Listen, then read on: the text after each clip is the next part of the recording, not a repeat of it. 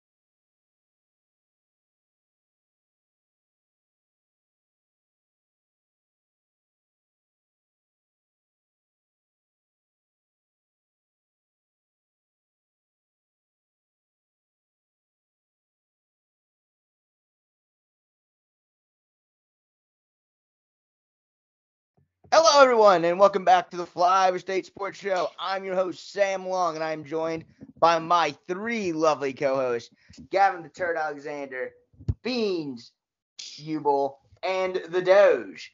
For those of you not on Living Color, we have a dog today. Beans, would you like to share the Doge's name? This is Molly. Molly looks like she is Hi, stoned Molly. out of her fucking mind right now. Gavin, you just met her this weekend. Isn't she a stone dog all the time? Like that dog is not present right now, Beans. That that dog looks like it, you know, went into a house party and went into the bathroom. We all know what happens when you go to the bathroom in a house party. The crazy thing is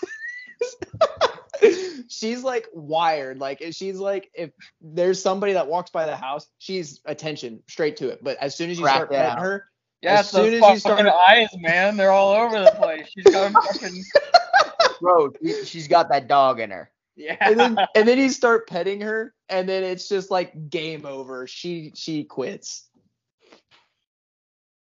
Well, gentlemen, I just want to say football state. That's all I want to lead off this show with right now is I want to say we'll get we'll go more in depth here, but you know, everyone in the state won this week. K-State, KU, and the Kansas City Chiefs. Football state, we're all back. Some say we're good at the oval ball. Some would say that, and other states would say that we're not, and that we don't have a brand. But that's because they're pompous East Coast jackasses. That's because they're still wearing masks. Hey, just remember though, every time you hear someone on either coast say Kansas is bad, that's good, because then they won't come here. That's true. That's true. So it's a little slice of paradise. Well, gentlemen, we have to start with the biggest news of the weekend. We've been doing split screens on all sorts of college games for this for the last week, week and a half, and it finally happened. Blake Bortles has retired from the NFL.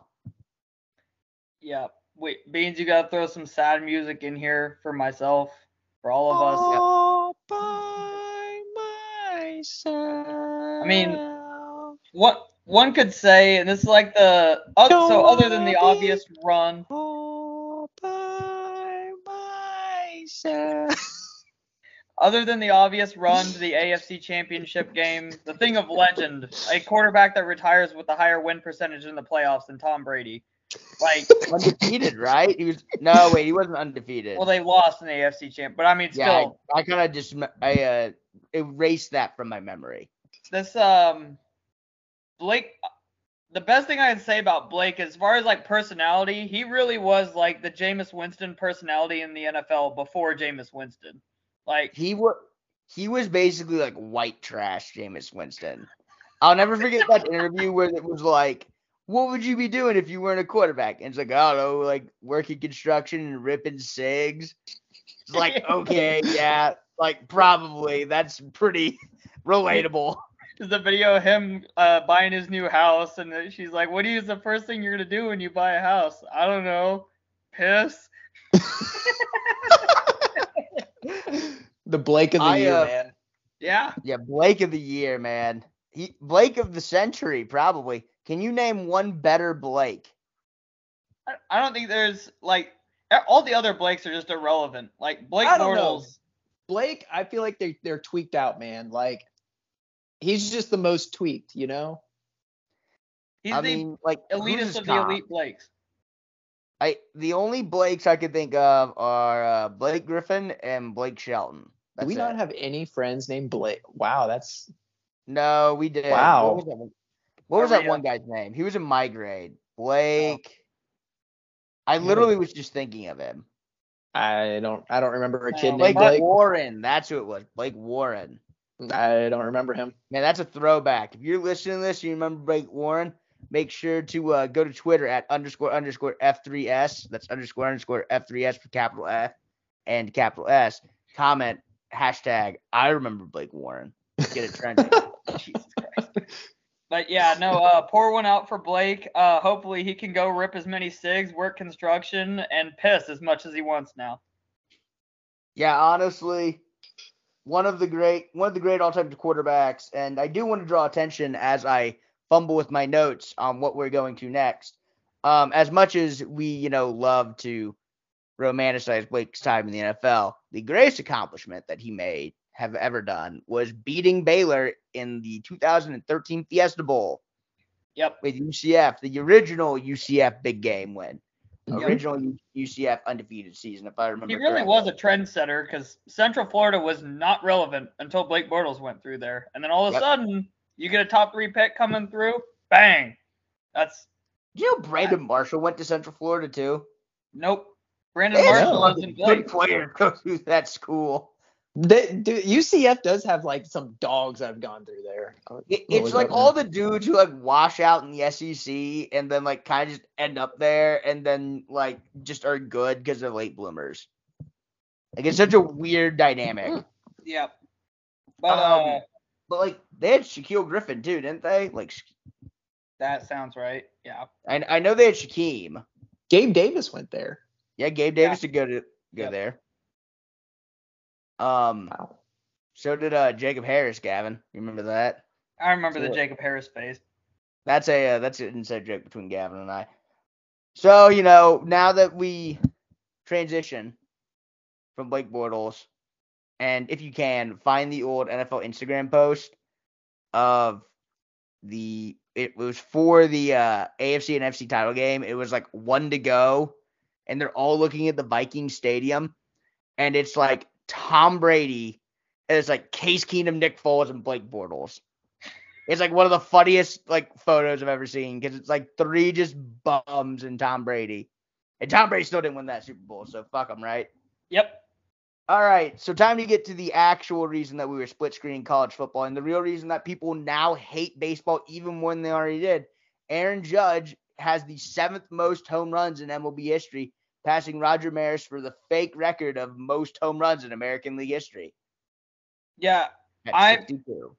I need somebody that understands baseball to explain besides the fact that I like I know who Aaron Judge is, so like I understand he's a superstar and they want to pump up their league and all that stuff.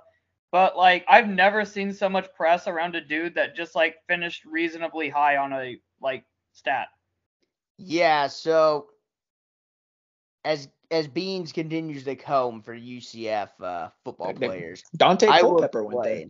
Oh yeah, shit, he did go there. Yeah. There's a running back who went there too. I can't remember his name. He wasn't like anything in the NFL, but he was good. I remember seeing it. Latavius Murray went there. No shit. That's not who I was thinking of. Jesus Christ. It it was like something Smith. He like didn't do anything in the NFL, but he won like uh Conference USA like Player of the Year or something like. Anyways, Anyways, we're we're going down the UCF rabbit hole. They're future Big 12 members. We can do that. yeah. Um, basically, what happened is is back in the day, uh, the NL and the AL like only basically played in the World Series. So like there was actually two different leagues that came together for like one last game for like one last series to determine who was best. So you start having like the NL home run record and the AL home run rec- record because like there were two distinct leagues, right? And then you have like the overall home run record. So Roger Maris beat Babe Ruth back in like the 60s, I think. He hit like 61. Yeah, it was 61. And that was the overall, that was the AL record until yesterday. And it was the MLB record for a long time until it was broken by like Mark McGwire and Sammy Sosa and all these other folks. And then eventually Barry Bonds, who hit 73. And so it became like this nook and cranny thing where it's like, oh, well, it's the American League record and like whatever. Until like all the steroid stuff happened, and then like all these old heads and baseball purists pretty much just said that, oh, well, that's the real home run record because everyone else who like beat him used steroids. So there are people on this earth that believe that Aaron Judge actually broke the legitimate like home run record, and that's why everyone's like so hype about it. Gotcha. And he plays for New York. So, okay. you know. So like the boomers believe that there was just Mickey a bunch of Mickey Mouse home run records set. Pretty much. And it just so happened that all of them happened in the NL. So that like Aaron Judge like could still break it in the AL. Okay. Um it's a really a it's a really impressive accomplishment. Like obviously like only one other person has hit 61 home runs in American League history and only one person in American League history has hit 62. And even when you break it down to like dudes who did steroids, the only people who actually broke that were like Barry Bonds, Mark McGwire, and Sammy Sosa. So it's still impressive as fuck, right. but it's it's Contravis. Plus he's a Yankee, so fuck the Yankees. Yep.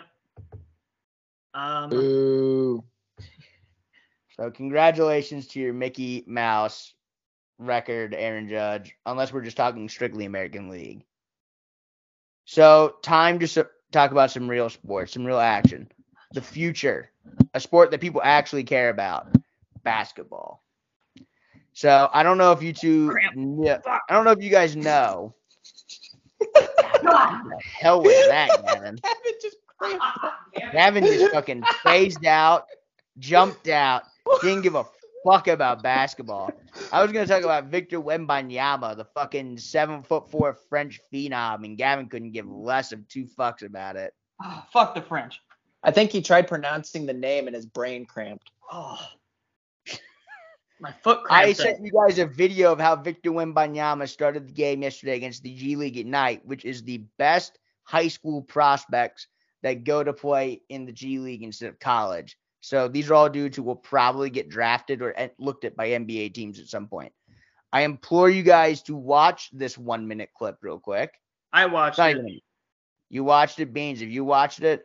Yeah, you sent the video and I've seen that one. Yeah. Dude's a freak show. The dude is seven foot. What'd you say, four?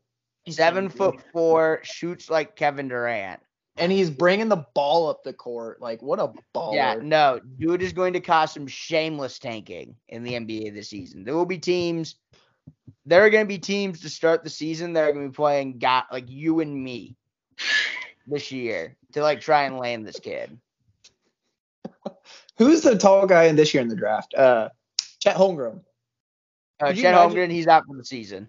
I know, but could you imagine those two going against each other? Like Chet Holmgren looks like an alien, and then you got you know Beans. But Beans. Better vision. Okay, she stinks.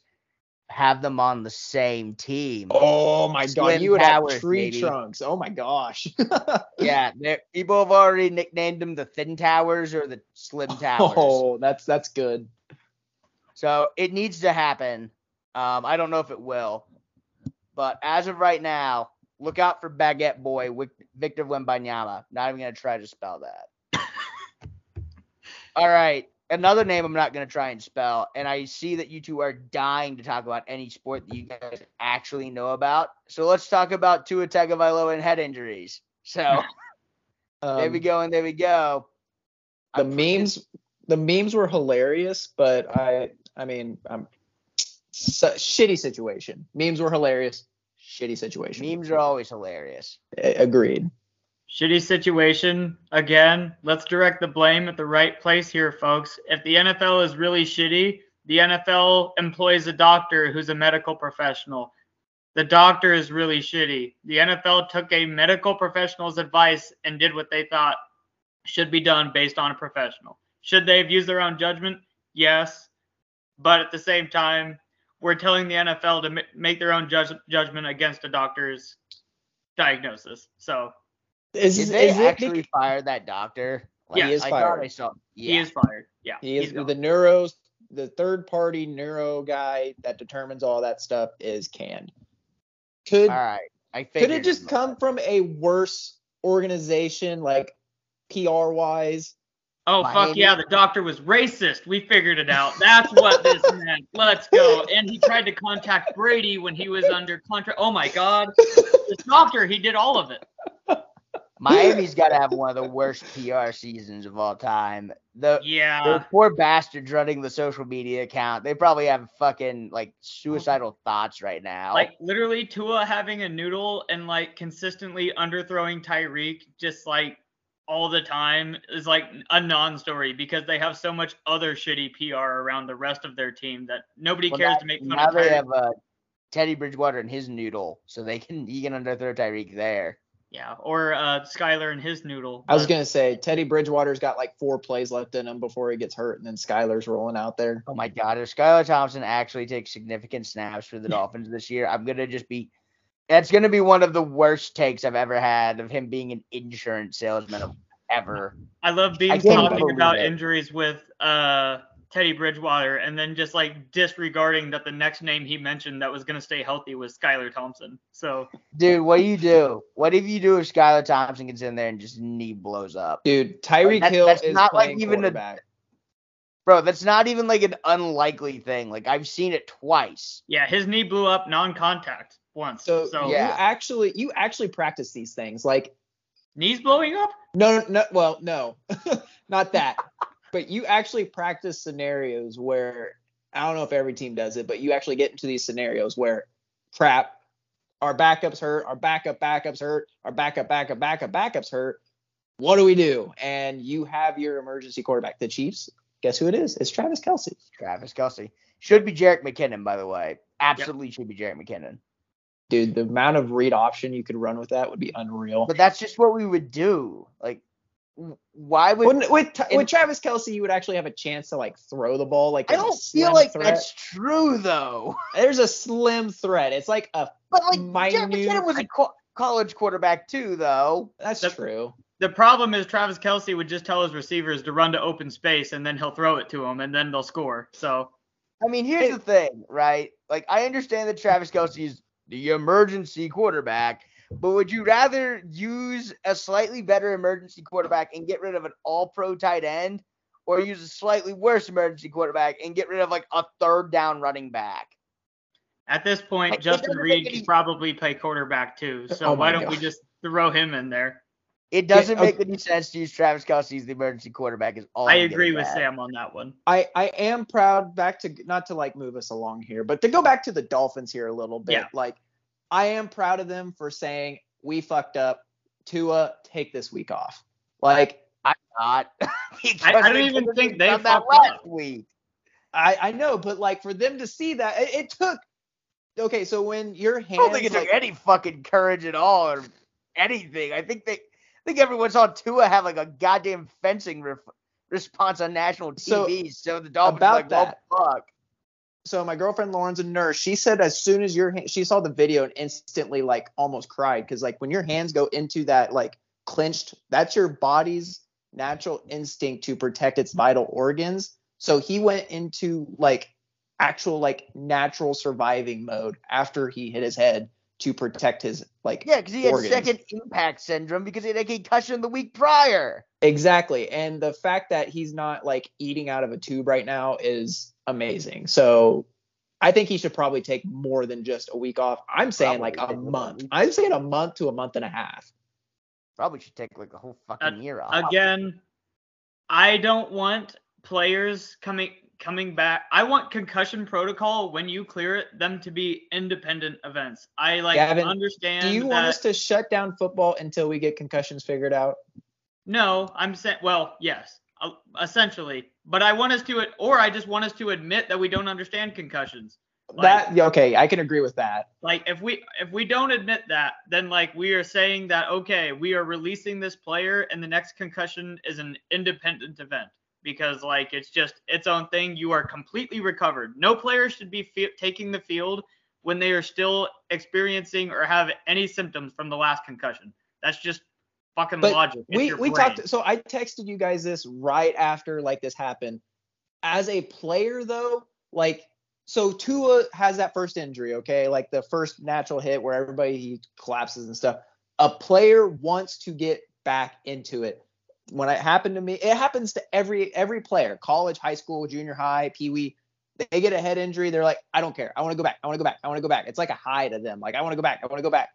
So Tua is only like a third of that say in that situation of him saying, you should have no I don't say give exactly, but him saying like, I don't give a shit if my I'm freaking tweaking out here. I want to go back. I need to go back in there. And a coach saying, yeah, that's fine. That's a third of it. And then the doctor saying, no, that's not okay. That's only there's only a third of each No, section to That- where and that's somebody not how the outvoted. protocol should work, though. That's No. like by like definition in the NFL, it is a like yes, no, pass fail from the doctor, and like football decisions are made after that. This let's is do, the doctor let's do the concu- let's do the concussion test. Where are you at? Oh okay, but then again, follow, we're, get- follow my finger. we're we're getting to the point where like if that's like we pay doctors millions of dollars to wave their finger in front of a Here's football my- player here's and my ask how many fucking Look fingers into they're my holding up, flashlight. and then call themselves fucking like smart and they need millions of dollars because a homeless man can't hold up fingers. Oh, so Oh, your, You know your pupils are di- your pupils are dilated. We're good. Yeah. If, if we You gave we a homeless person engineers. yeah I, engineers. I, I'm with you, Beans. Like, but there's there's two there's two things here. Either we admit that we don't understand them, or like we move forward with the information that we have and accept that I- doctors are gods. I just so- want to know if Tua like pushed to go back in there. If he ever had It doesn't matter that. if he does. I know it doesn't matter, but like the NFL, the people need to hear that though. The players are also the determining factor. It's not just a neuro solid, neuro whatever the fuck his name is. The players also determine this. It's You know, you know you know what also is getting lost in this? Didn't the NFL like do that independent report and then like they said nothing like wrong happened? And then like they fired the doctor after the fact? yeah, No. exactly. Yeah, I mean, like I saw that. I, I guess I don't know what the NFL's investigation found, but I know that the reasoning that the Dolphins were uh like fired him was because they had investigated or there was some form of an investigation that found quote multiple wrongdoings in his process. There, the investigation okay, was I'm saying, just- dude, I'm we gotta let you like, walk. What I'm saying is, is like if the NFL did an investigation and then like they didn't do like have any action to it, it's one of two things. Either the NFL did a fake investigation, or like their policy is so poorly written that like you can just skirt around. I mean, if we don't understand concussions, So I, I don't know which one it I could. I could understand if we don't quite comprehend concussions yet. I can see them making the policy like very two sentence, like pass fail. That's it. Um, that's what it should be right now, though. That's that's my major point. Like we we don't understand them right now fully. Doctors don't understand near as much as doctors would like you to think that they understand. Could you I- imagine if we were still though in the leather helmet era and we have no? Actually, who was it? It was a teacher that said like, you know what? Get rid of face masks. People would stop leading with their head and stuff like that. I mean, this wasn't a helmet to helmet situation. God, But- Colby keeps telling me that all the fucking time too.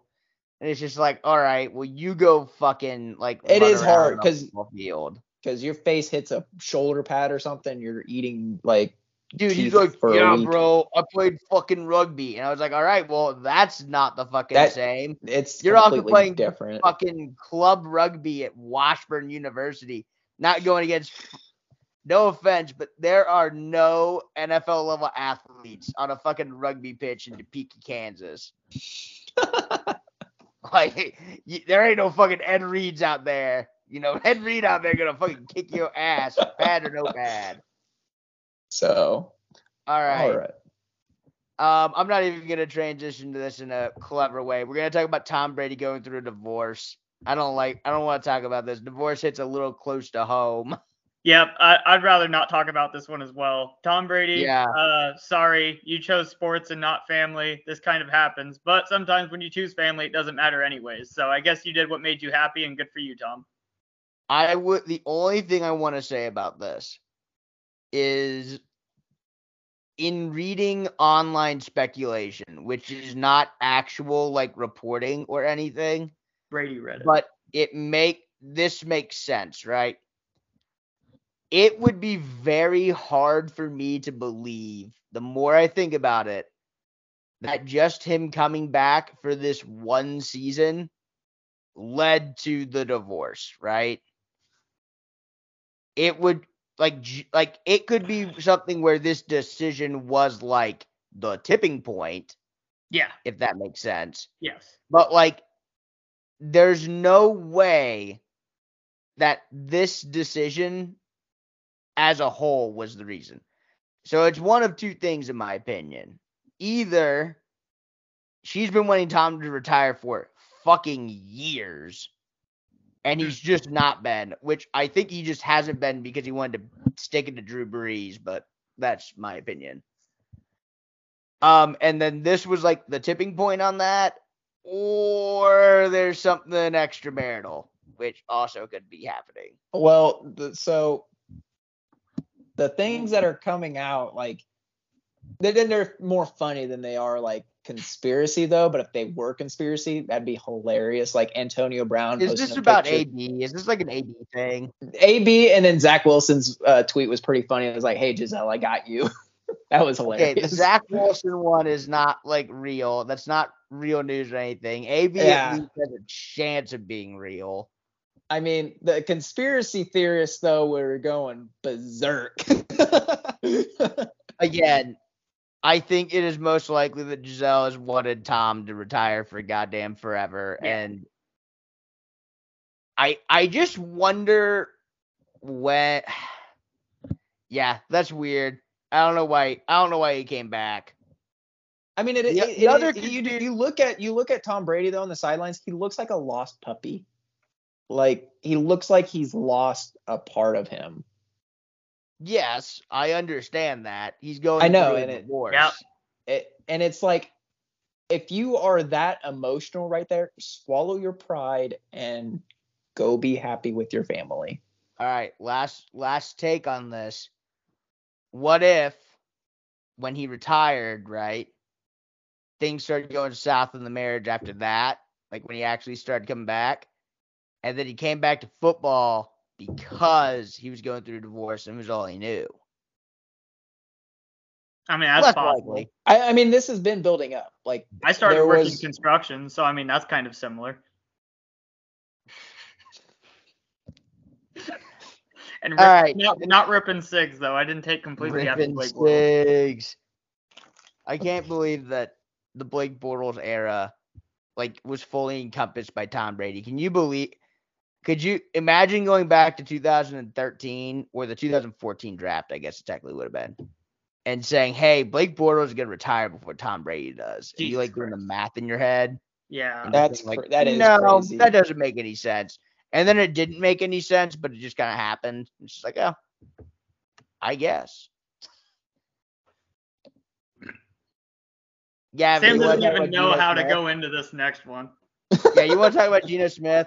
You want to I, trash? on I just want to point out the like we we came on here and talked so much shit on Russell Wilson and have talked less good about Geno Smith and actually like started to give Pete Carroll a little credit because it kind of appears that he hid this like terrible at football asshole that is Russell Wilson.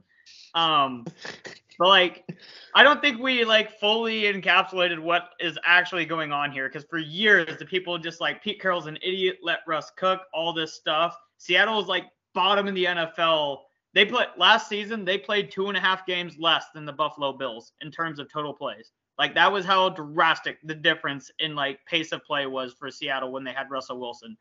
Right now, they're top 10 in pace of play. And like I understand their defense is bad. Their defense wasn't good with Russell Wilson. They still like to run the football, but like Pete Carroll is literally just like, yeah, Geno, you're fine. Let's just like open this game up and go fucking throw and like run an offense and try to go win this thing. With Russell Wilson, he literally was more reserved, more held back. One of those quarterbacks just fucking package sent sent for him a massive contract that he just signed afterwards. It's just kind of incredible, and I just wanted to point that out. Some say Carroll, Pete Carroll, is an all-time smoke screener. I mean,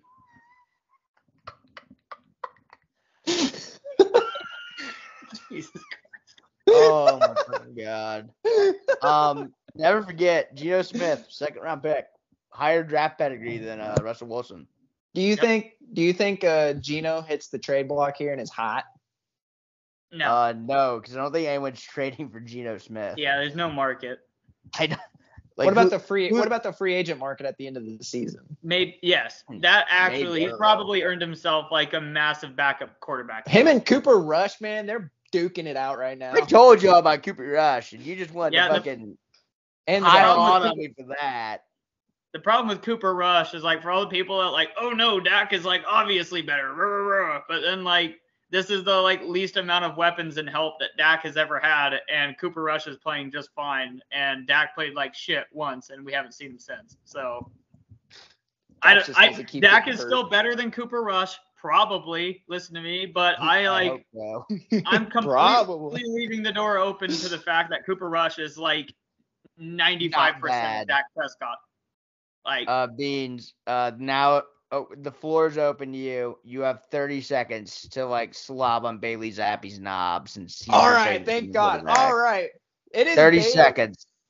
It is Bailey Zappe season, baby. So Mac Jones gets hurt. Okay, all right, he comes in, just ripping it, man. Just that's, absolutely. that's not true. Brian Hoyer got hurt, but And that too. That- you know, whoever the hell the quarterback is, this is the all-time Tom Brady move right here. Bill Belichick. It's it's happening all over again. It's it's gonna happen. I, that's all I need, dude. It's Zappe season, and y'all are gonna eat those words y'all were saying. Oh, I'm so excited. I'm glad this is recorded so I can throw that back in Bean's face in like a couple weeks. Let's just That's move. Sam. He's already ran out of nice things to say Yep, for his job. That, that's 30 seconds right there. For anyone who was timing, I tried to use my fingers for that, but um, you know, whatever. All right, before we go into uh Kansas college football, we have a couple of things from Kansas high school football. Um, I believe it was Wichita Northwest set a Mhm. record this week for least amount of rushing yards allowed in a game, which happened to be negative 125. Gentlemen, I how do you get negative 125 yards rushing? I thought that was a typo. I thought it was a typo. I thought they accidentally put the negative in front of it. And I'm like, Sacks. maybe? Yeah. Oh, lots of them. Lots what was the final sacks. score? 81 to 13. Oh my That's god. that's the mind-boggling thing to me is they still put up 13. Now, like I So- get it, it's probably a couple passes and stuff, but I'll have to go back and look at our like so back in 20 it was 2019 we put 90 up on St. Mary uh when I was at Kansas Westland they still rushed for like 25 yards like so it's possible like to get positive yards but to have negative is So I wonder. It's weird. I don't know how people score differently based off of how where it is, but like I wonder how much of it is sack yardage. yeah. Because I know that some I'd like people watch score sack. Some of I I know some people will score sack yardage as negative passing yards, which is fucking stupid. the by NFL way. does. Yeah, still fucking stupid. Don't understand why that's a thing. Um, excuse me. I think you should just have sack yardage like accumulated like own- penalties essentially.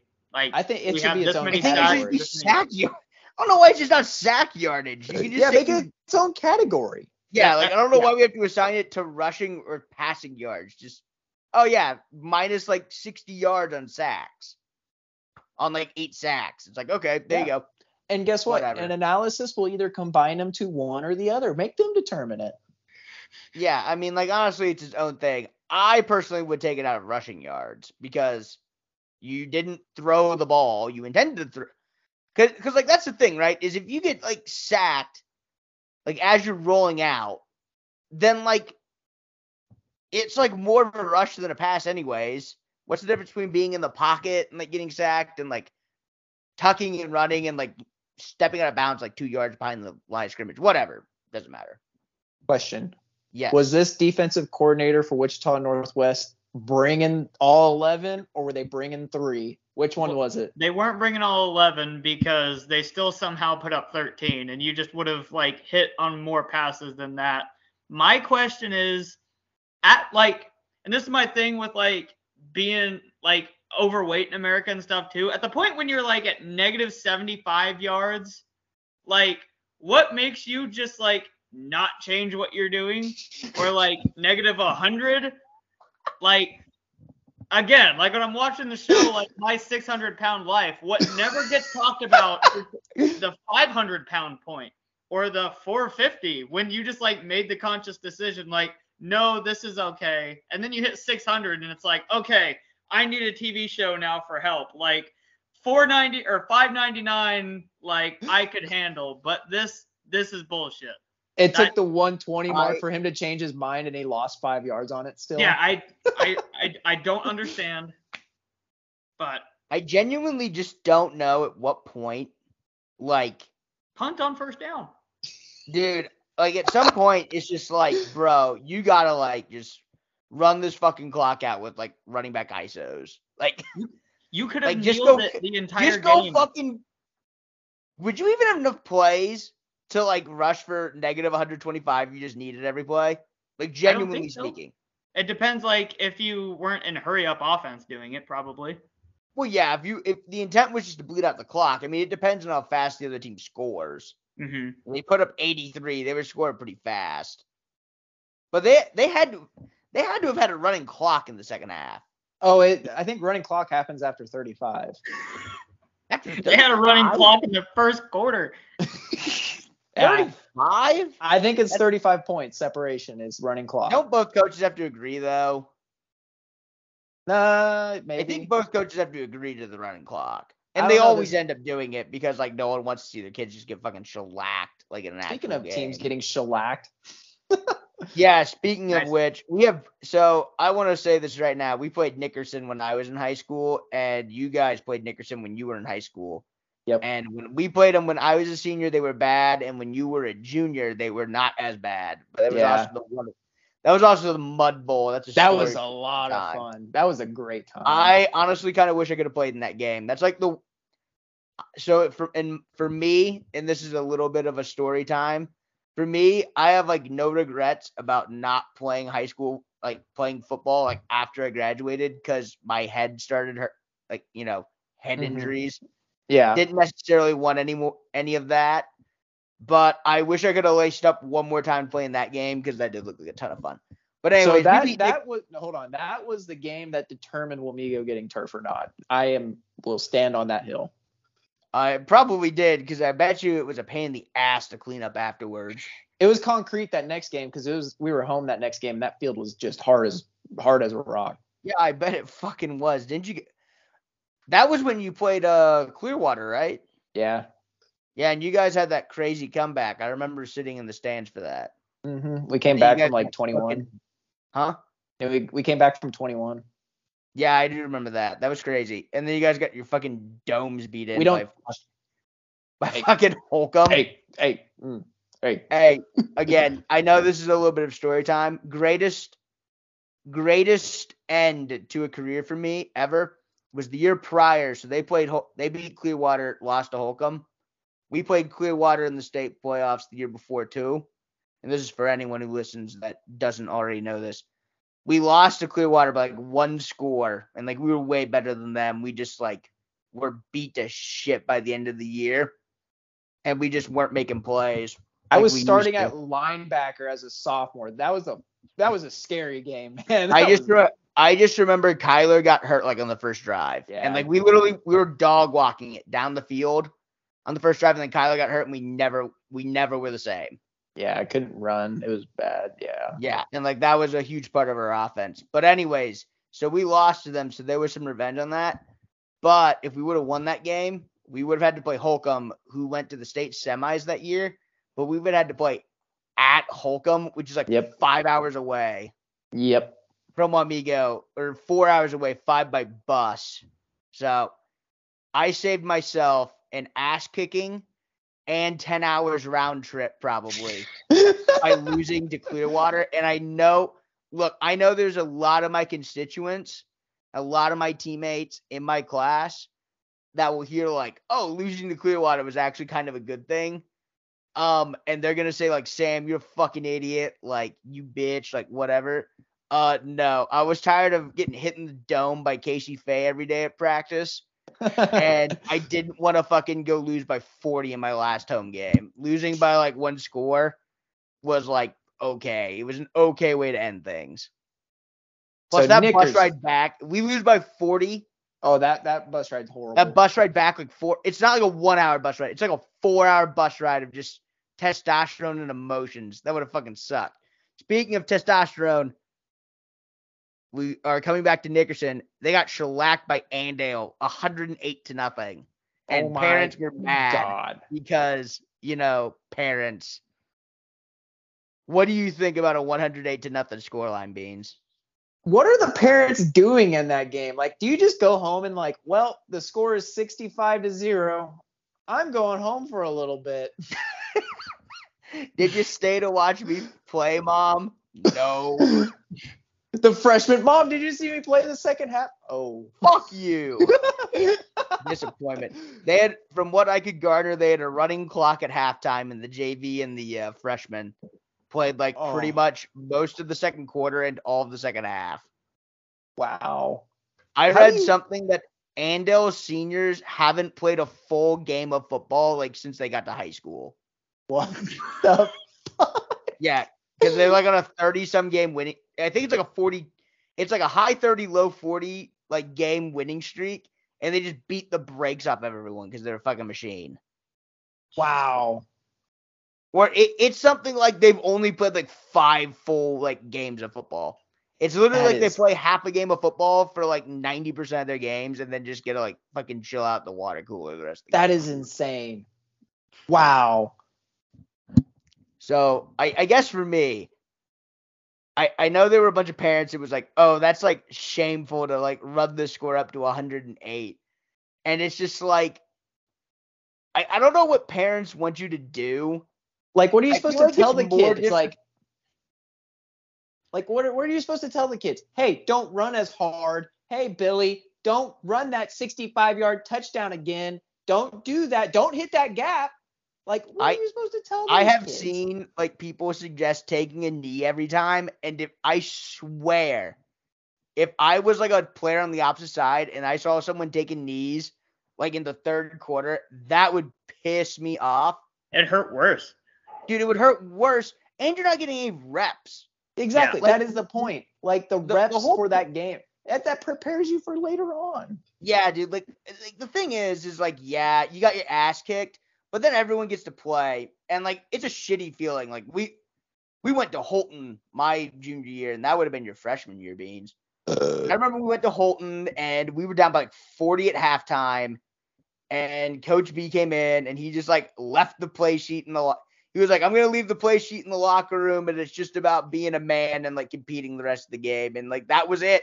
We literally went in for that, came out, did warm ups, and like got our ass beat some more. But like the JV got to play, and like the freshman got to play. See, there's like a point where like as a coach, you're just like, okay, let's just have fun with this. Like we're getting our asses kicked. Let's Dude, just okay, like look. This is like semi victim blaming. But like, dude, show some fucking backbone, Nickerson. Like, holy f- like, dude, they're scoring 108 points on you. Fucking do something. Yeah, you're folding like a lawn chair at that point. Dude, Like, Leave your not even- varsity in against their freshmen and see who's really boss. they No, I wouldn't do that because then they would just put the varsity back in and you would actually get shellacked. But like, I'm being for real, dude. Like, like you, I feel like you just can't stand for that if you're a player. I'm not advocating for like playing dirty or anything, but at some point, like you gotta fucking like just put the brakes on it. You know what I mean? Like if it's a running clock and you just make like a face and you do like a face mask tackle, like that's like 10, 15 seconds for them to like throw the flag and like, you know, call it and like all that shit. I- Again, like I'm not advocating for that, but it's like, dude, you got to show something. That that that game's just brutal, and that's gonna go down in the history books forever. Well, it is the biggest win in Kansas high school state sports history for football. At least And for this- 11 man. There could be some eight man game out there. Oh, eight man games get unreal. Eight man makes Yeah, it there, into the there could be like a 150 to nothing game in eight man. It wouldn't surprise Yeah. me. Yeah, But it's pretty- um, last question to you on that game is: Is there a point where you, the score gets so high, like in a game as a coach, like all bets are just off? I feel like if you get to 100 points, you can just do whatever the fuck you want after as a coach. Uh, I'm Um, playing my O linemen as safeties. I am playing my, you know, running backs as down Oh. linemen. If you want to No, rush the I, edge, I'm saying like if you're like a spread offense and like you like to throw the ball over the place, and then like you've just been running for three quarters and you still get like 100 points, I'm throwing the ball again. Like at that point, like I'm getting me some fucking throwing reps if you go down by 100 I mean, you gotta you gotta get your quarterback rep somewhere. somewhere somehow. I don't know. That that's just All right. fucking crazy. All right, now that Beans and I have taken a long down memory lane, let's actually get into the meat and potatoes. Why you guys are here? Why you guys are want to p- tune into the podcast? What you're going to actually skip to and skip over what we just said when you talk about college football in the state of Kansas, and we start with the best team in the state of Kansas, ranked number 19 in the Associated Press poll, ranked number 17th in the uh, coaches poll hosting college game day this week against Texas Christian University, your University of Kansas Jayhawk football team. Gentlemen, they came up with one of the guttier wins, kind of. Yeah. Um, one of the guttier wins of the season, probably their guttiest win of the season against Iowa State. Um, as they won homecoming, I think it was homecoming. Yes, which is weird because they get they were home weird last that- week and they're home this week and they're home they were home last two weeks ago so I, I don't know. I don't understand how that becomes homecoming but whatever. Um your university of kansas football jayhawks are 5 and 0 they're hosting game day against texas christian university. They are highly ranked the highest ranked team in the state and they just beat iowa state who is something. I don't know what they are. Gentlemen. they are kickerless. Were you impressed? Were you unimpressed? What are your thoughts on the University of Kansas football Jayhawks? Okay, so uh, in terms of like objectively for the uh, Jayhawks, great job. You're ranked. Um, we can't say enough great things about this season. Nobody thought you would be here. You've already doubled your fucking uh, wins projection for the season. Uh, Almost. They got one more for that. I mean, the line was at two and a half, so I just kind of. I guess that that is true. Yeah. Freest money I've ever made. Yeah. So in terms of all of that, like congratulations. Um like and I mean that like genuinely. You guys have a coach that is exciting, a program that's exciting. Um this is where like the actual like college football portion comes into play where you're actually going to play some realistic teams. Uh you're going to actually go against some teams that are respectable. Now um, this goes both ways. Like OU was respectable until they just folded like a fucking lawn chair when their playoff hopes were done. So I I get there's not that many good teams. Win is a win, all those all that stuff. But I think that we'd be lying if we came on here and said that KU has beat a like objectively good team. Um, but KU's came out, beat the teams that they were supposed to. They've done it with a high flying and fun to watch offense. They have a Heisman contender at quarterback. Like I don't know. He threw for 93 yards last week. Well, I guess he he was a Heisman contender coming into the week. Um, let's not. I don't want to jump too far ahead here. Iowa State had to miss three field goals for you guys to win this game. Um, you did. Congrats. Before we like assume the ranking of 19th team in the nation at like the end of the season, let's beat some teams that uh, are worth a damn. I think this was a good challenge. Like this is probably the first time they were like, I, I mean, they played close against Houston, but like you felt like they should have won that. This Iowa State game, like this is the first time where they had to like, all right, we got to nut up or shut up, get this get this going, win, and luckily, you know, Iowa State just has a kicker that can't hit the broadside of a barn, and He was perfect coming into the game. Yeah, yeah, yeah, that's even crazier. So like the luck, what? And Iowa State sorry, lost I- this game. Yes, KU did Iowa State. That's how it Iowa feels. State lost. Side note: That was the craziest field storming I've ever seen. Did you watch They're the gonna video? do it every game. No, it was like the most organized field storming No. I've ever seen. It looked like a herd of cattle just like following this. There's this little line, and they're forcing them in slowly, and it's just very slow. And they got ten guards around the goalpost every They- game. They're just gonna do what uh Cle- I'm pretty sure Clemson storms the field after every game. So they're just gonna do, Do that all the time now. I can't believe Clemson does that. it's because Clemson was like mid poverty for like 40 years. Or at least they did it against NC State one time. Like when they, They- were yeah. ranked higher. Or Pitt or whoever it was. They like won a game one time and they like stormed the field or something. And then Uh, like someone said something about how it was traditional and I was like, I've never seen that before, but okay. But I do Um, agree with the whole idea that Iowa State lost it more than KU won it. And- And I don't want that to take anything away from KU. Like at this point, when I say there's no good teams, you literally just have to beat the teams that you play, and they have. Like they're five and zero. K K State's not five and zero. I actually think that there's a lot of like really, really, really like sore. I don't know what better way to put this than like sore loser shit going on on uh Twitter between a lot of K State fans right now coming out. Oh, you guys haven't beat anybody. Like, well, they're ranked higher than us. They're undefeated. Like, I don't know what you want to fucking say right now, dude. We're a worse football team right now, probably. They beat I've- Houston and Houston beat Tulane. I I understand. Um, w- we have a loss. No, Houston. we beat an Oklahoma team yeah. that is What? not as good as people think they are. Huh? Didn't Houston beat Tulane? Yes. Tulane beat Houston with Or- their third string quarterback, Yeah. dummy. Sorry. Oh shit. Well, I'll eat my words.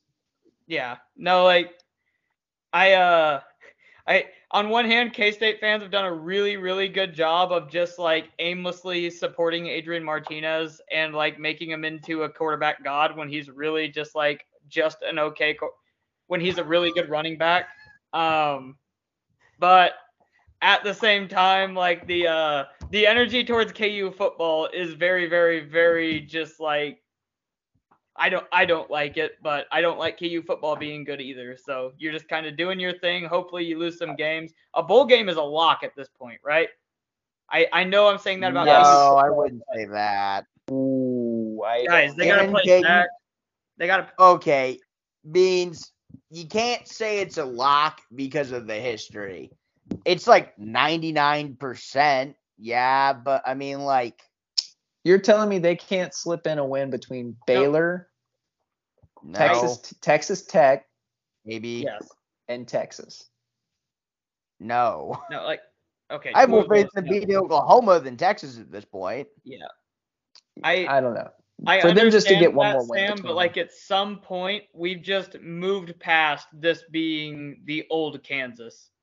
Like But you didn't hear what I'm saying, though, Gavin. Like, I said it's not a lot because that you got to like think about it this way, right? KU winning one more game out of seven is extremely likely. yeah, Very that's what I mean. But like the last time they started five and zero, they went five and seven, right? So I mean, like, yes, KU is better than they have been ever, and they will get to six wins. I would I would put like every amount of dollars that I have in my gambling account right now for them to say that they'll get to six wins. They will be bowling But like if you look at it just objectively over the course of years, and we're still talking about, you know, we are still talking about a team that is project was projected last place in the Big 12. And I know preseason projections don't mean anything, but they're going to probably be underdogs in every single game they play. Therefore, you know, again, it's not the same Kansas team. You know that. I've been pounding the table about how they're actually really good for a month, pretty much. But I mean, it's just one of those things in the back of your mind. Like if K State went out and only won one more game this season, I'd be surprised because they're playing West Virginia. But like, and in Iowa State, and I don't think either of those teams are really that good. But I mean, like, would you be completely shocked? I, I would be equally shocked at K State winning out or KU failing to win, losing out.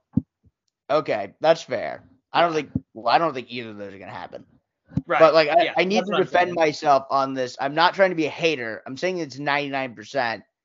I'm just saying if K State was projected last, I know that you would be concerned about losing seven straight games. Yeah, no, I I I agree with what you're saying wholeheartedly. Lock was the wrong word there. It's extremely likely. the the one thing the, the things I want to necessarily that I do want to highlight myself is I do agree with I think Iowa State lost that game more than KU won it. It feels very much like Chiefs Colts the previous. I was that was the comparison. Yes. Very kind of similar. I Iowa State special teams is fucking awful. At least for that one game, terrible. Like literally lost in the game. But I think you have to be a little bit concerned just off the standpoint of I don't know how good Iowa State's defense is, right? hmm I, I don't know if Iowa State's defense is just elite and they just absolutely shut down KU, or if everyone else's defense that KU's played is just not as good and they can just do whatever they want. Um, I think the biggest takeaway from this is just that Hindshot got hurt and is probably done for the rest of the season, from what I could garner, and at least done for. I, I think he's done for the season. So I mean, that's a big like playmaker on your offense, and that is a big like part of your running game. And so I mean, like KU's gonna have to adjust to that. And I know they got Ky Thomas, but I think he might be hurt right now too. I'm not really Yeah. sure. And to to build on to that too, like you have a new coach, a new scheme, a quarterback that really hasn't even ever been put in a spot to succeed before. So like you have a bunch of stuff that defenses have had zero ability pr- to prepare for. That is probably just not not that this is everything, but it's absolutely caught defenses and other teams off guard on like just in terms of how well prepared uh, the schemes that they're running. There's nothing you could do to prepare for Kansas because they could have came out and done anything and it would have been better than the last couple years. So I Yeah. think that that's played a lot of it too, and you're probably like slowing down where teams have some more film, know what to prepare for, what kind of schemes you're going to be running, all that. That's probably a little bit what we're seeing now too.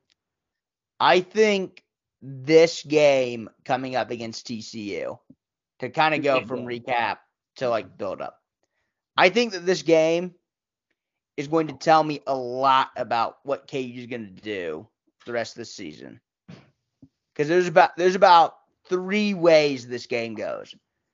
One, if KU comes out there and beats just beats the brakes off of TCU, we're looking at we're looking at sky's the limit, right? Yeah. Yeah. Yes. like we can we can start thinking about this team going to the Big 12 title. Yep. Like if they go out beat breaks off TCU. Yep. I mean, a lot of this week is how does this team respond to having a national spotlight on them? Not being yes, they're the underdog at home, but like you're getting game day. Yes. It can't gonna get any higher TV. than this, like right now. Everyone's behind higher. you. Like, how do you deal with that pressure? Do you use it or do you fold? And like, if and that's why this is gonna be a huge game. And like at this point, Oklahoma might just be bad, right? Yep. And like the wins off of Oklahoma for K State and TCU might be way overrated. And we'll learn more about that when OU plays Texas. OU probably was looking ahead to Texas two weeks in a row because, you know, Red River, haha, SEC. SEC, SEC, SEC. Um, but if KU comes out here and just beats the crap out of TCU, uh, we, we, we can start talking about stuff. If KU like wins or loses, like Tight game. tight game, then it's just kind of one of those things where it's like, he's good. 50-50. Like- yeah, yeah, they're 50-50. they're good. Like we'll see where the season goes, but like we're definitely thinking we're definitely going bowling. We definitely have a shot at a Big 12 title game and like all that stuff. KU gets the crap kicked out of them this game. We we got We got problems. we're having one or two conversations. TCU's really fucking good Yes. or KU like isn't as good as we thought they were. And I don't and like this we're, we're just going to learn a lot about KU and where they actually are. I, I agree I'm, I'm pretty sure they're in the middle. I'm pretty sure you usually nothing is either end of the spectrum. I'm pretty sure they're a good team. I would be concerned about the lack of offensive output against Iowa State. And Iowa State's defense is probably either a juggernaut or KU's offense has either gotten a little bit figured out or it's not as good as we thought it was. So I don't know. Yeah, no, I'm I'm with you 100% on that. This uh big week for KU and even might maybe even more importantly in terms of just like building a program, you're just going to start running out of games cuz you've already used you've already used all the games if you're just going to like say we should win these games, which I understand with KU you never do that, but like you're running out of easy games. You're going to run into some difficult teams. You're going to run into teams that are just so significantly more talented than you that like your margin for error, all that, it just gets harder to win those games. This is a game again, maybe TCU is just really good. I don't think that they're as good as that Oklahoma game made them look against Oklahoma's backup quarterback.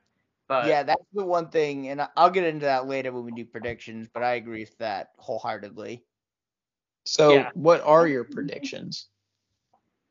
So in my mind, I keep when I go back and and again it's highlights, not the full game because the game was going on at the same time as K State. But I'm seeing a lot of just wide ass open receivers and a lot of busted coverages by Oklahoma. oh yeah, right. Like I think that contributes a lot to how lopsided the game is, right? Yeah. Yeah. Like if TCU doesn't like, even if TCU scores in those possessions, they're taking time off the clock and they're not scoring as much. And I don't even think TCU scored that much in the second half. I think TCU just got punched OU in the mouth and OU didn't really know what the fuck to do. Oh, yeah, I, think they agree. got- they kind of got, oh my God, here we go again syndrome because K State did that the week prior and they responded pretty well, but they weren't able to respond with Dillon Gabriel out. And I think that's another thing is Dillon Gabriel was out pretty much the entirety of the game or a good majority of the game. And TCU Right. had taken control of the game by the time that he was out. But once you're putting in backup quarterback, it's kind of a wrap. So I don't think TCU is as good as that OU game made them look.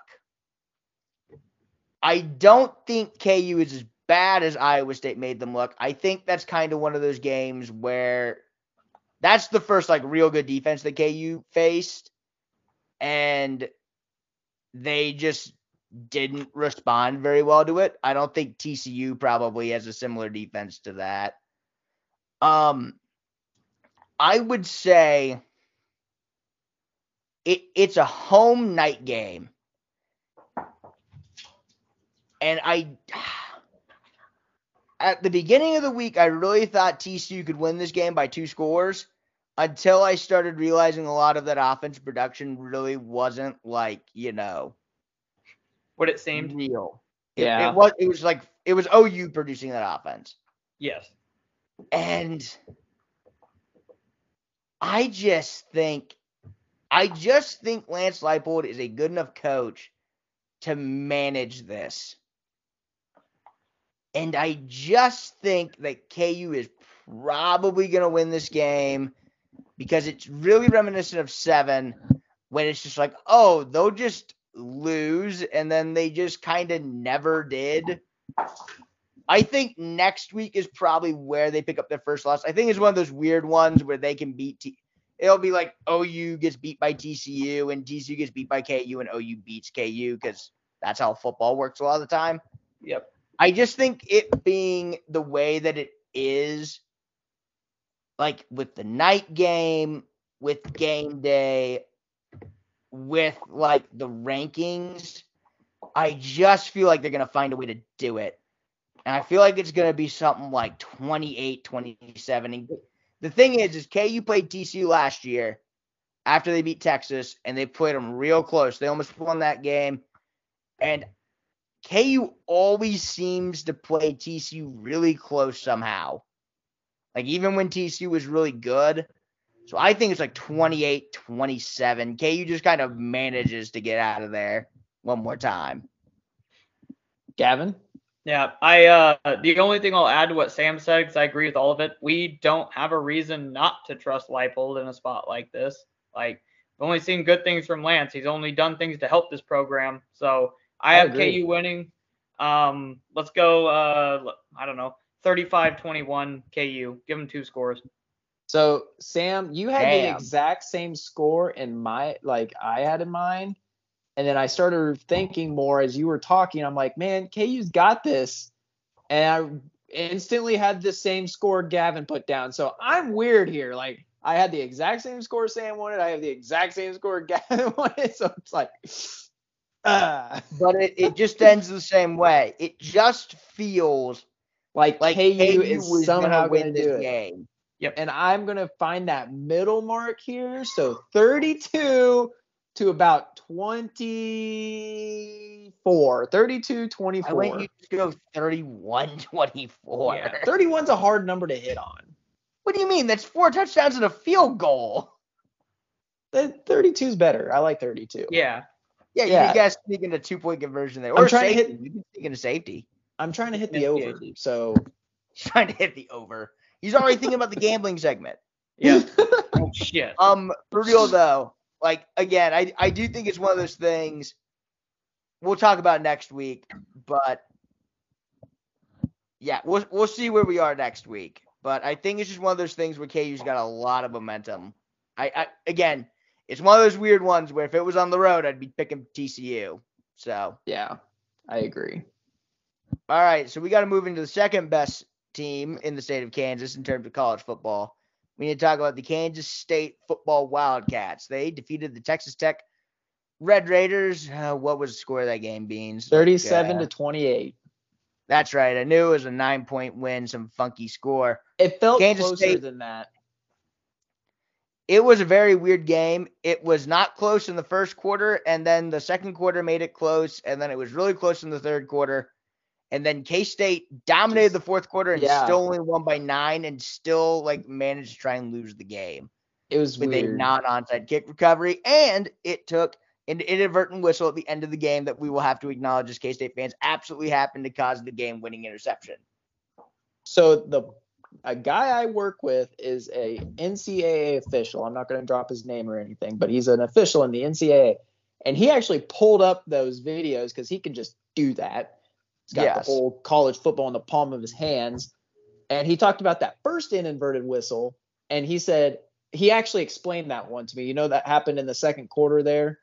yeah, Uh, what what was that play about? I, re- I remember it. Oh, the uh it was the fumble, Fumble. right? So actually, in the NCAA, if they blow the whistle and there happens to be a fumble and there's an immediate recovery, they go with the recovery. So honestly, okay, that makes sense because there, there was an immediate recovery. yes, and that's exactly what happened. Now, if he would have picked it up and ran with it, they would have just called him down there. So either Yeah, way, that was K State ball. The inverted whistle happened, but they go with how the play went. So that's cool Ma- makes one- sense to me.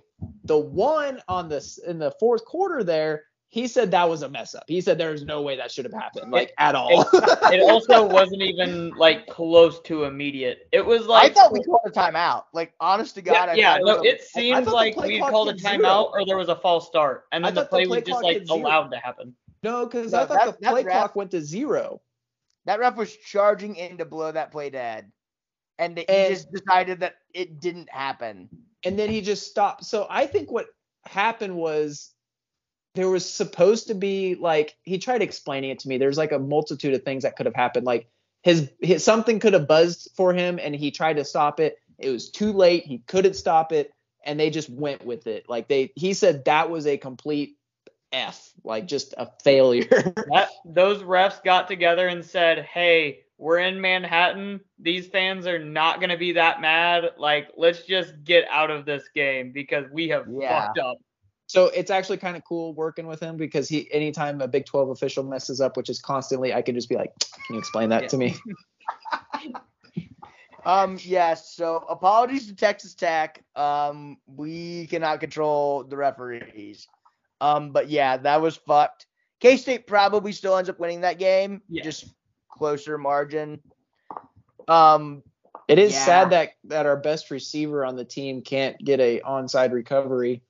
Hit it against Oklahoma, so that was all that mattered. I guess Yeah. that's true. So it Yeah, that out. bounced off his chest. That was weird. He had it. He just like Kade Warner's been weird where like ever since he made that really cool one-handed catch against Tulane, he's just been like dropping spec catch balls. And it's like, wait a minute, like you made that catch, but like not this significantly easier spec catch. He's probably just like regressed back to what Kade Warner honestly is. So, He had his spotlight moment. man, yeah. for Um, real. So i- in terms of this game, uh, the like most important things, our defense is great. There's almost nothing we need to continue hitting on there. They've met every expectation. The only thing I'll add is it's uh, incredible when you play Khalid Duke, one of the best edge rushers in the Big 12, as an edge rusher. It's kind of amazing, you know, just what happens there. He had two sacks in the game. Uh, Felix does it too.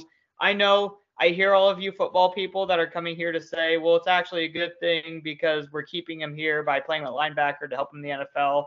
I want K- I want him to help K State because that's where he's currently at right now. I'm selfish. yeah, uh, Khalid Duke, I get it. He's like undersized and whatever. The NFL is not going to like him as an edge rusher. He's one of the best edge rushers in the Big 12, and if he produces as one of the best edge rushers in the Big 12, he's going to get drafted regardless. Wasn't Ryan Mueller fairly small, and yet he was still one of the most dominant edge rushers? Well, not, uh, that that's the other side because he didn't go that high in the draft. Like exactly, just, yeah, I yeah, don't think but- got drafted. Actually, he moved to fullback in the NFL. I thought for a little bit. Anyways, but I, it, I hate the three three stack with the burning of a thousand suns. I hate it. I, I hate it. it. It can go straight to wherever.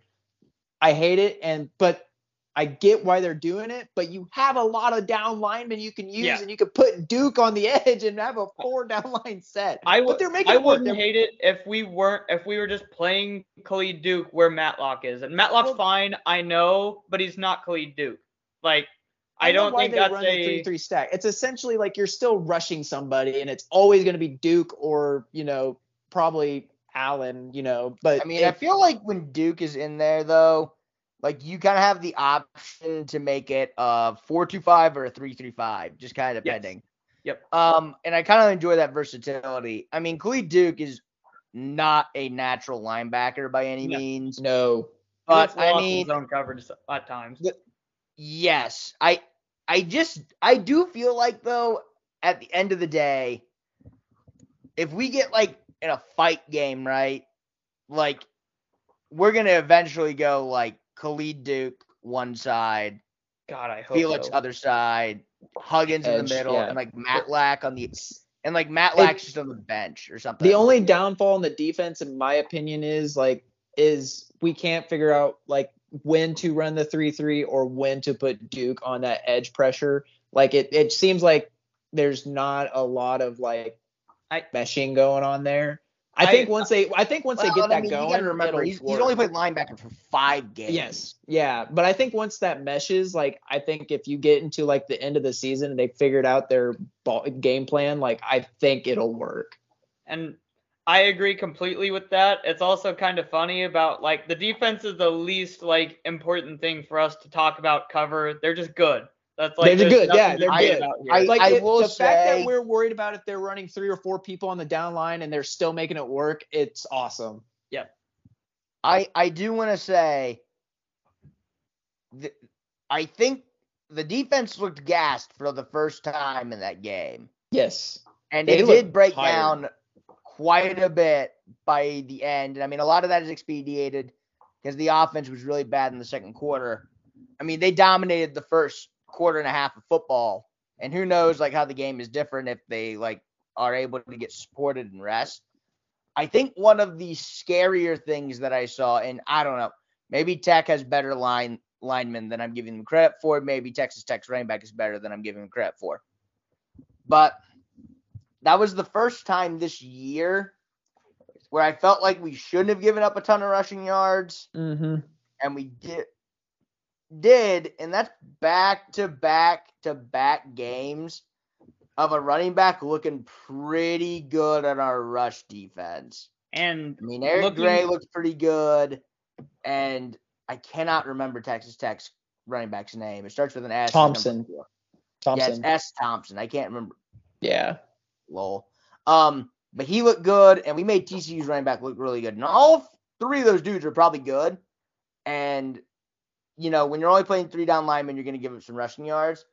It just feels like it feels like I didn't see a ton of that with Missouri. I didn't see a ton of it against South Dakota, obviously, and it seems to be a problem that is progressing.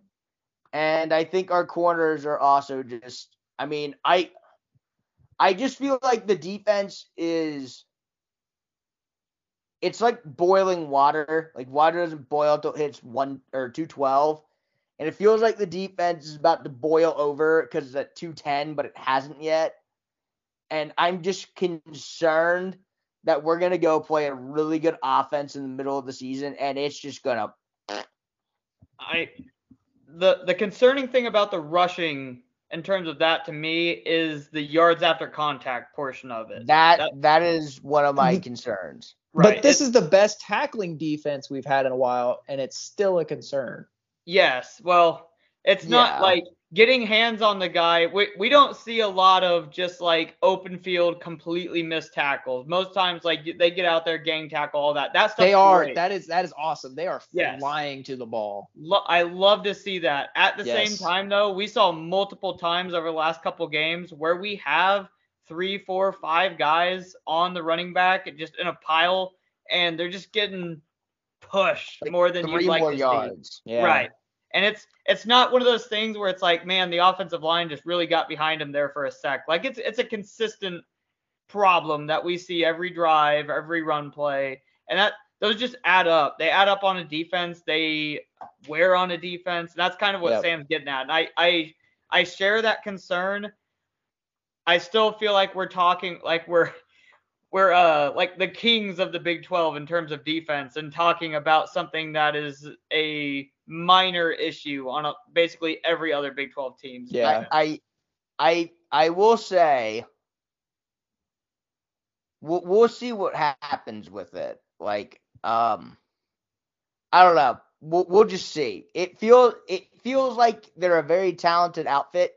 It doesn't feel like they're a physical outs outfit outside of Josh Hayes and uh, Daniel Green. Those are the two dudes who like I know are gonna be physical and like attack plays.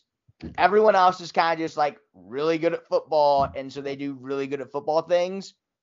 Like I don't, I don't necessarily feel that Felix is like violent, if that makes sense. That's not a knock on him per se. There's like a ton of players who are like that. You know what I mean? Yeah. But like that's the difference between like a Felix Anudike-Uzomah and like a dude like Von Miller when he's in college or like Myles Yeah. Garrett.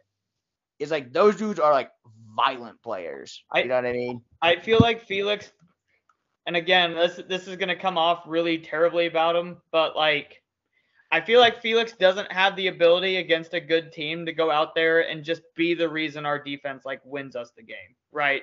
Like, I don't feel like Felix has that like four five sack and like a strip sack, just extreme difference maker game in him against like a non I'm really just saying that like six sack TCU game against like a shit world's shittiest left tackle. Yeah, and like he, he had that like- kind of impact against Tech. right. It it's just not something I would expect to do against Texas. He, he's yes. like he's a game wrecker, but like he's not like he's not like jo- even like a Josh Allen when he was at Kentucky. Like guy like that, guy that like just dominates. I feel like, a- our defense is full of a lot of that or like very good. We're lacking the like A the the dude that you're just like this dude is elite. He's a great talent. He's a great football player. Like all of those things. We have so much B plus across this defense, and that is fucking outstanding. It's a great job by Coach Klieman to get these guys in here and get them Mhm. prepared. But I feel like our concern, and a lot in the secondary too, just comes to like we're just missing that difference making player. We're missing that dude that's just a like consistent A, A level player all the time. Like I, I know you brought up the secondary too, and we saw it one play against Oklahoma, and we really haven't played an offense good enough to punish us for it. But like our corners are very physical at the line of scrimmage. They're very phys- Yep. physical tacklers, but pretty consistently like lost in intermediate and downfield like coverage. Yeah, And and that's that's, what would concern me with Right, the right. defense. But I think it's good to have these conversations. Is you know I think, I mean it's good that we're not coming out and flat out saying the defense sucks. Yeah. Um, and another thing we need to bring up is I don't want to make K State last too long. I mean we we're already homers and everything, so we already talked about K State more than KU because we're biased and homers and everything. So we can wrap up K State here real quick. Um, long and short, Adrian Martinez and Deuce Vaughn rushed for a ton of yards. Offense looked really good in the first and fourth quarters. Second quarter looked really bad, and for half the third quarter it looked really bad. But I think the important thing for K State on offense was they need to get it done, and they got it done. And so I mean that's all you can really say. Adrian Martinez and Deuce were the first uh, teammates to rush for 100 yards in back-to-back games in K State history. Back to the defense, believe Khalid Duke and uh, Felix were the first pair of K State teammates to have three sacks apiece. Gavin. Yeah, this uh so two things with our offense. The first thing I like as much shit as I've talked on Beans and like all of football for the running game, it really does feel like like I, most football teams are like we have to run it sometimes to just like stay balanced and all that stuff. It really feels like we throw the ball to stay balanced. Like we just like force ourselves into showing the defense that we are still capable of running a pass play. It won't be good. It's going to be a net negative for us, but like we will run it to show you that like Malik Knowles isn't just running a gasser out there. Run I- the damn ball.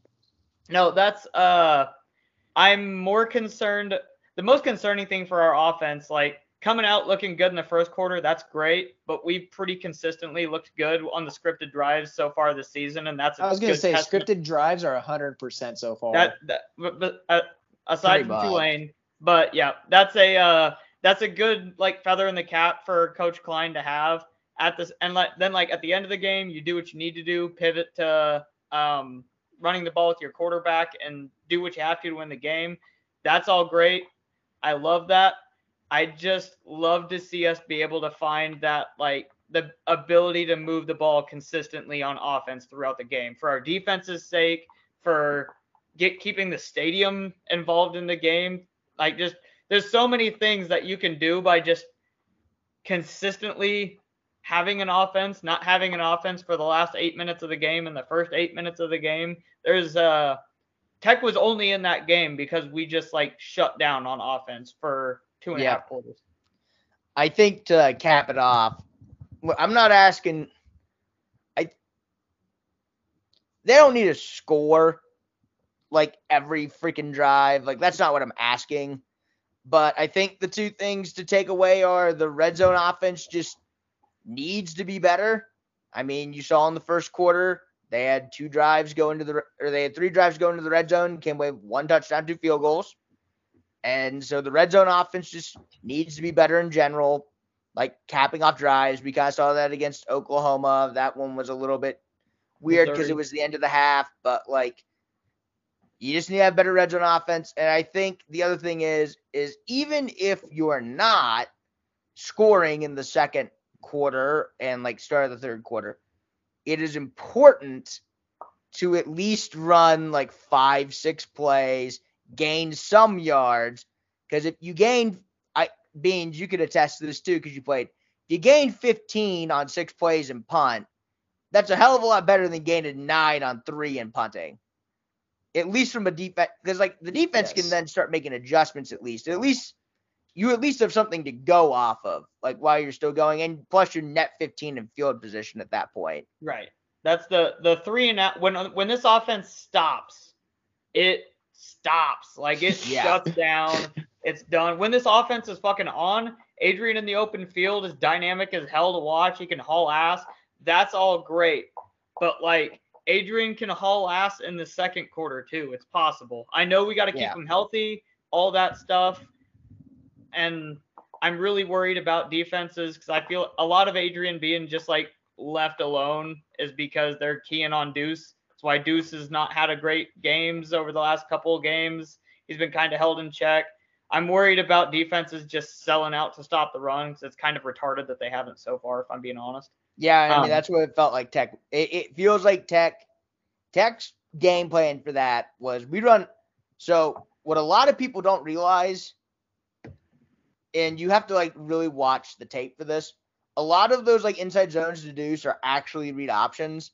And if you like watch the tape, there's a linebacker for Texas Tech that is just spying on Adrian Martinez for that. Yes. Mm-hmm. And we're basically making Deuce a one cut running back, which is fine. Deuce is really good at a, as a one cut running back. In like that zone read, the problem is is once we see that look, we're sell like other teams are selling out to stop Deuce. They're pretty much just forcing Adrian to not have the ball. And the game plan is just make it an inside zone one cut for Deuce and stop the run that way. which is very productive. At, like defenses have been pretty good at that last couple weeks. And it's- Yes. And and so I mean I'm sure that K State has some has some action off of that. Like I'm I almost wonder, you know what I'm actually like almost for certain about? I would almost guarantee you that that's what they were trying to do in the Tulane game when they did that pitch to Sinnott like three times. I guarantee you that's the counter that they had to it and it didn't work. I would say the counter I would say the counter to that is probably going to be having like Nope, you're so wrong right now. That counter is the QB rollout out of that where we've thrown it to Sinnott in the flat three times and we finally hit Sammy Wheeler over the top 20 yards downfield unguarded and he gets 60 yards after the catch and gets tackled well, short. well, no, what I'm saying is what I think the counter to that would be would be to uh yeah, basically have a guy kick out that end that's staying on uh staying on Adrian. Anyways, Beans has alerted me that we need to get moving, and holy God, I looked at the time. We need to get Oh, moving. Jesus This might be a two-parter, Beans. It might have to be.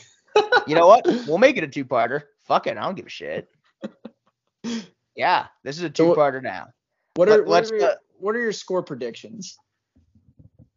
So for me, now we actually do have a night game at Jack Trice Stadium for Iowa State. I think Iowa State's defense is really good and it's really good against the run. Right. While you do that, I'm gonna go grab a water real quick. So, for my money, I think that this is a really, really losable game for K State. Um, I think that Iowa State's going to be desperate coming off 0-2. You can't go 0-3 and win a Big 12 title.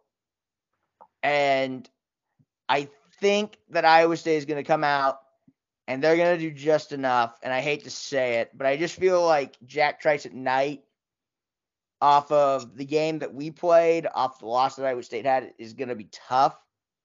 I got Iowa State winning 21 to like 18. Make it 17, 21 17. Okay. So uh, for this game, I'm going to take Cats 31 24. I feel like it's just going to be very similar to the Tech game. We're better than Iowa State. We're probably going to underperform a little bit. The game's going to be closer than it probably should at the end of the day. But this really speaks more to I just like don't think Iowa State's that good. I think we're good. I think we're going to pr- be in control for most of the game, do what we need to do, but kind of come away still feeling the same we do today that we're a good, not great team. So, like looking at Iowa State's like previous games and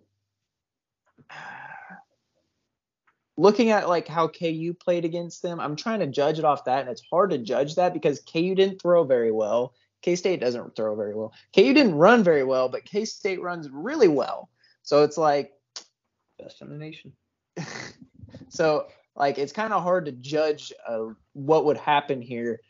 And I think this is going to go down to a similar situation. Like, you know, we're going to dominate two quarters, and two of the other quarters, Iowa State's going to just be hanging in there.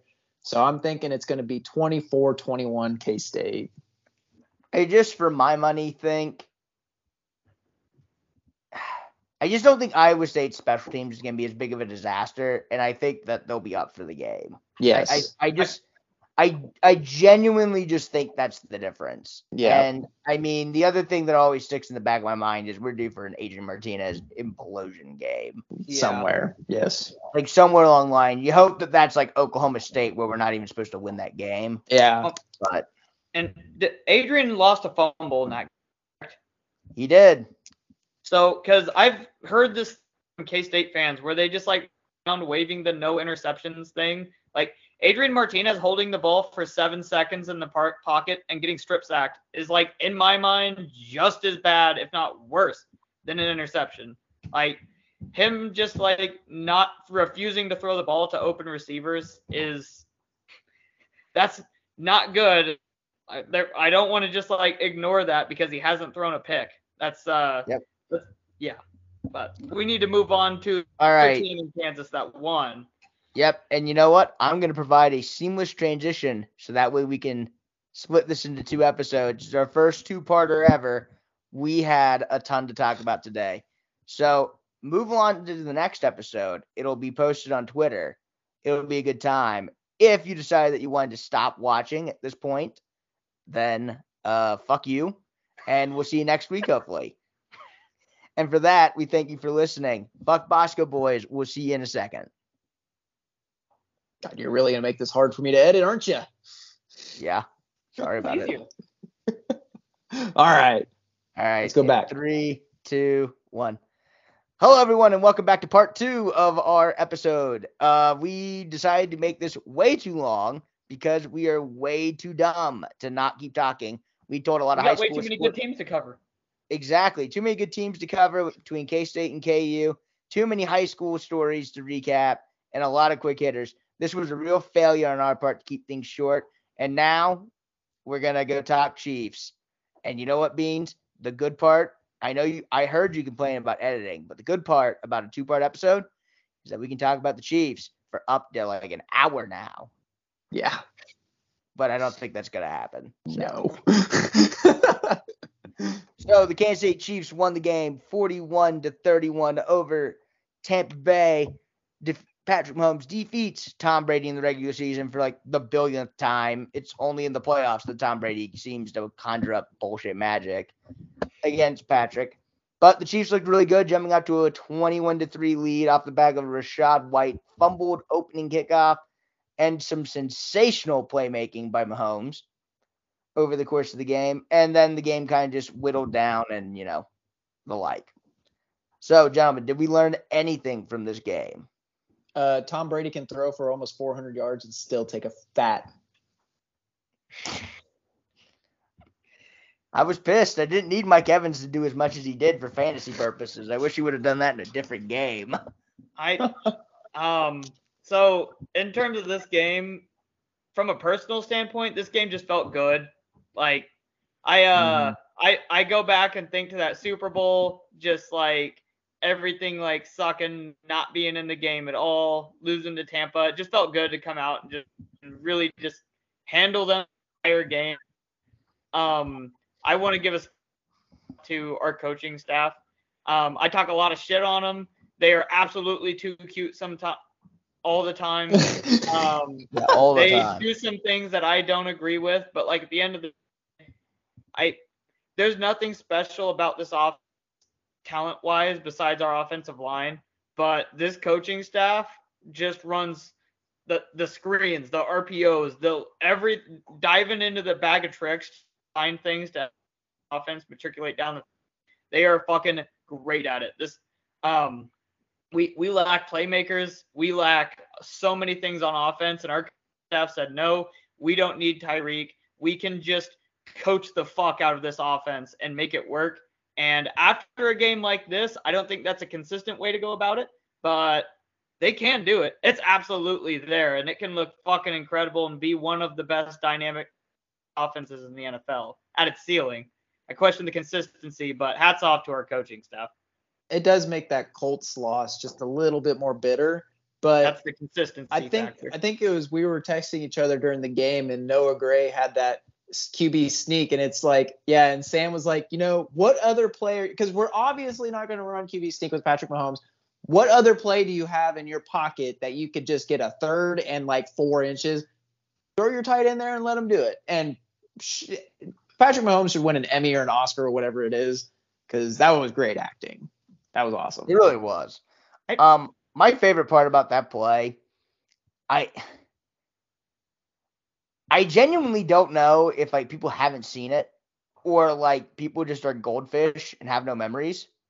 But like we've ran that play like over the past like, Several times. literally like the past like year or two, like at least five times. I Yes. know I've seen it at least That three to our five times at second. least.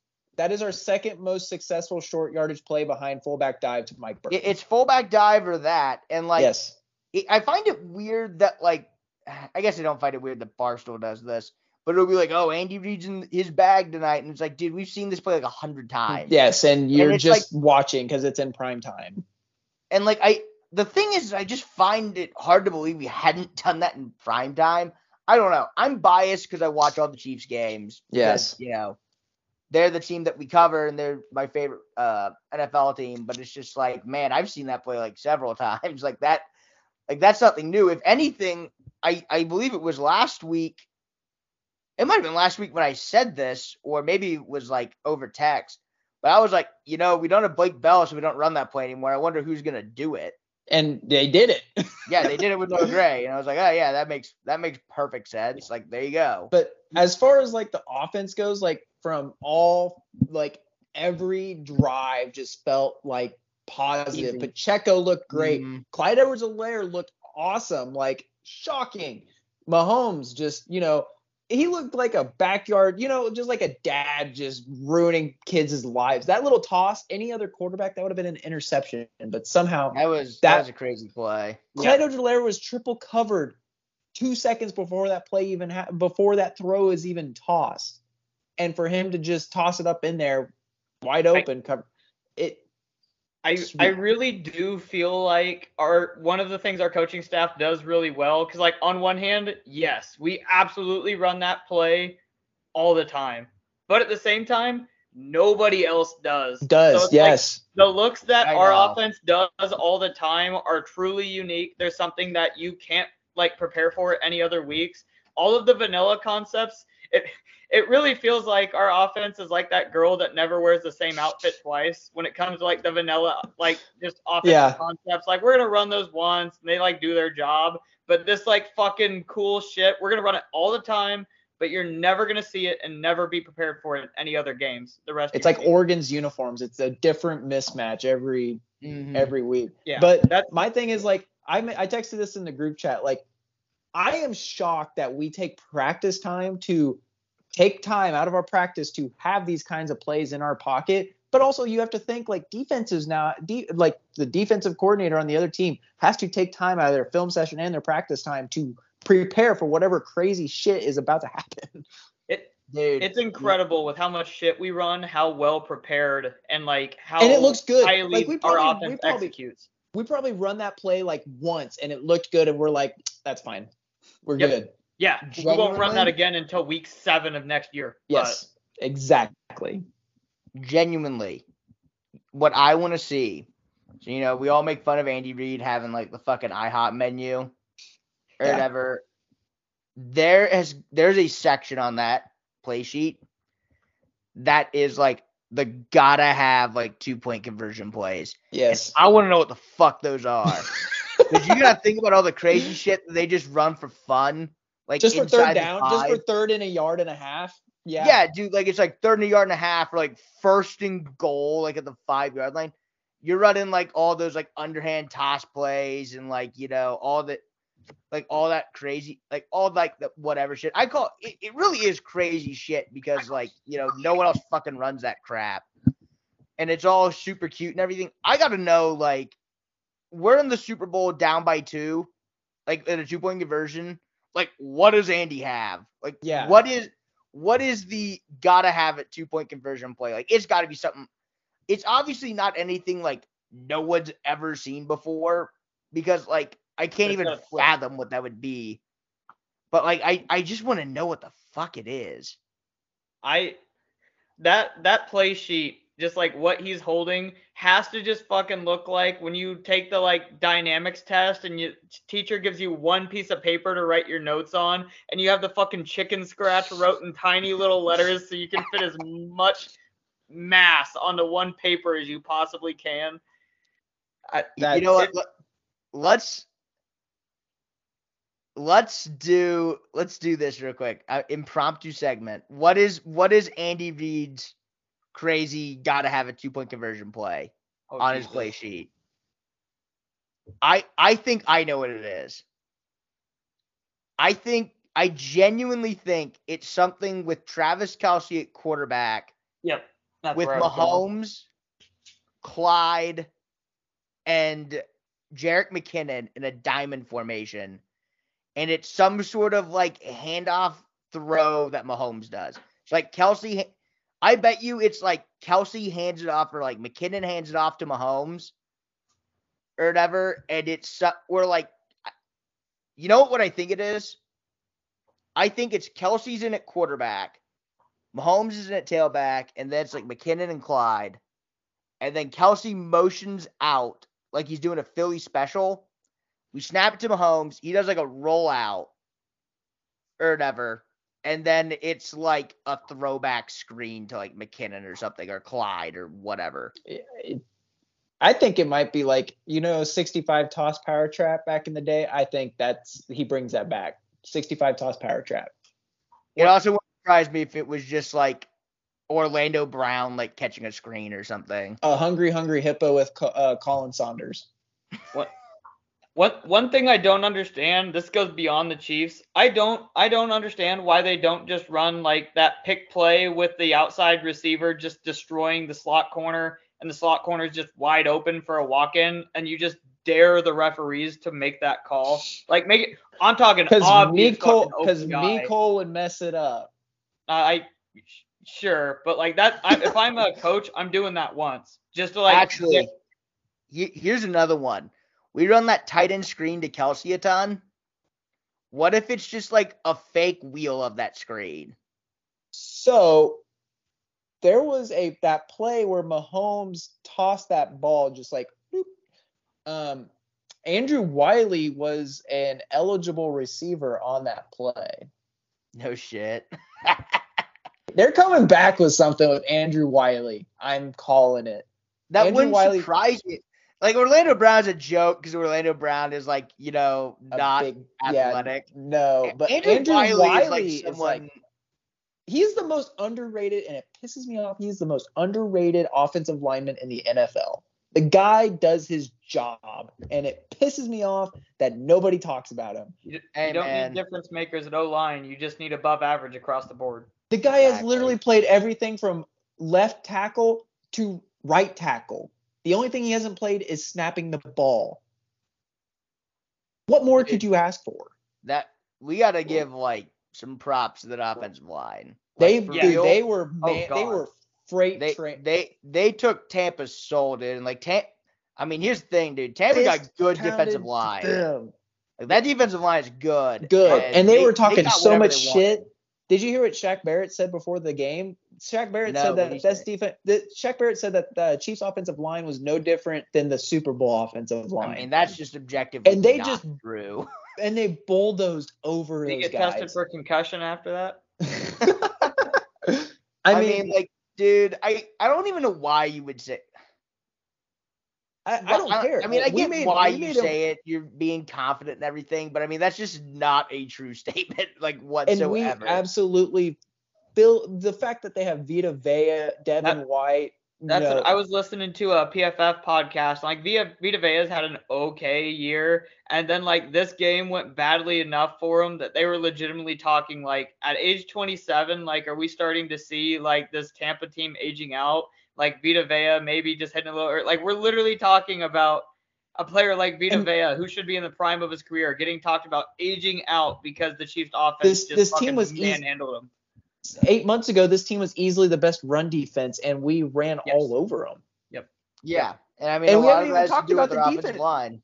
We haven't even talked about our defense yet. Our defense held Leonard Fournette to negative three yards. You know, he ran the ball like three times over Leonard Fournette. Their their backup had six. No, I know the deep the defense run wise was really good, but yeah, like that they ran six total run plays though, so ever since yes, that is very true, Gavin. What I will say though, and I have enough data to back this up, is or enough like tape from this year to back it up. Ever since Nick Bolton started at linebacker for us at during or got like legitimate reps at linebacker at the Tennessee game last year, our run defense has been not bad. Like has Yeah. never been not bad. I think our run defense is good. Good. It's always been a, it's always been a question of can our corners hold up? Yep. And or can we get enough pass rush to help our corners hold up? And I mean, it's just one of those things where it's like Jonathan Taylor got held in check last week. And like combined uh, for so for Austin Ekeler, Jonathan Taylor, Leonard Fournette, and who's the back before that? Um, for the Cardinals, James Conner.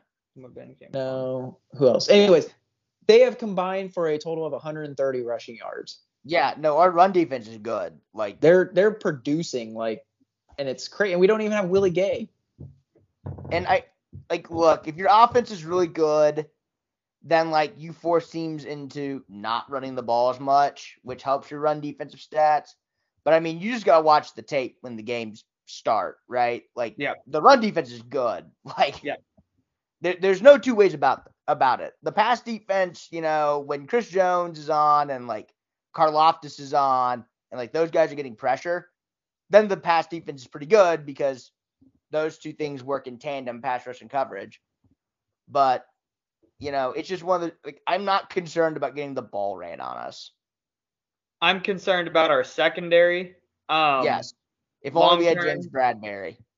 all that's always been a concern with the Chiefs. It'll probably always be a concern with the Chiefs. I think that our defense is always going to play above the sum of their parts because our coaching staff is just fucking incredible. It's good. It's really But- good. But like If Jesus Christ, our Kafka. secondary is so untalented. It's incredible. Our When does uh Trey McDuffie come back, Beans? He will be back hopefully by next week. week six. That would be nice. Oh, is it? Yeah, oh, okay, yeah. So not this game, but the following Yeah, game. I think that's is what I thought you meant was when you said next week, not this Yeah. upcoming game, the week Yes, after. we should be getting So- Gay and him around the same time frame. That would be nice. Um, Getting Gay. yeah, it's it's really nice. It would be really nice to add those two guys back into the defense. I mean, the defense has been playing fine right now. Yep.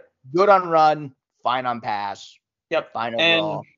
That's uh the bigger thing big thing our defense has got to do and they did an okay job of it is like in those games where our coaching staff just isn't quite getting the shit that they usually do on offense like the Colts game we just need to be able to get that stop that I mean that penalty that Chris Jones had that just kind of like reset everything. That's like the moment the stuff that this defense has to be able to do to carry us through that's a one time thing. I get it, but like that's going to be the difference between us having 11 wins and us having 13, 14.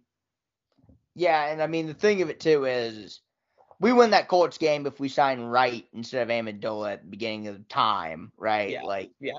it's just one of the things where, I mean, you you you anticipate that Harrison Butker will come back and be his All Pro, Pro Bowl level self, and we'll get our special teams all sorted out and everything, especially as Skyy Moore becomes more comfortable in the NFL, taking on that role and everything and whatnot. But I I think I think we're back to kind of what we said last week. Like when the Chiefs are playing their A and B game, they're going to be really hard to beat, and when they play their C game, they're going to struggle and probably lose some games.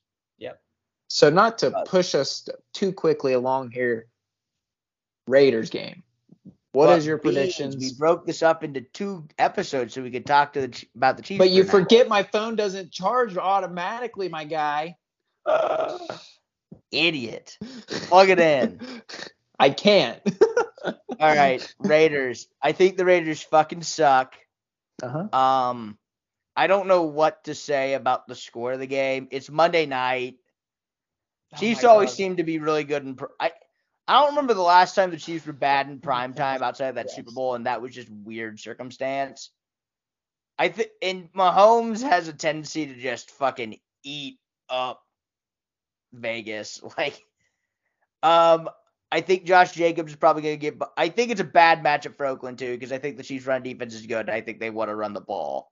Yep. I'm a little concerned that I mean they have good playmakers too, so I don't think it's as bad. But I think we're looking like 35, like 20, like four or something along those lines. Gavin.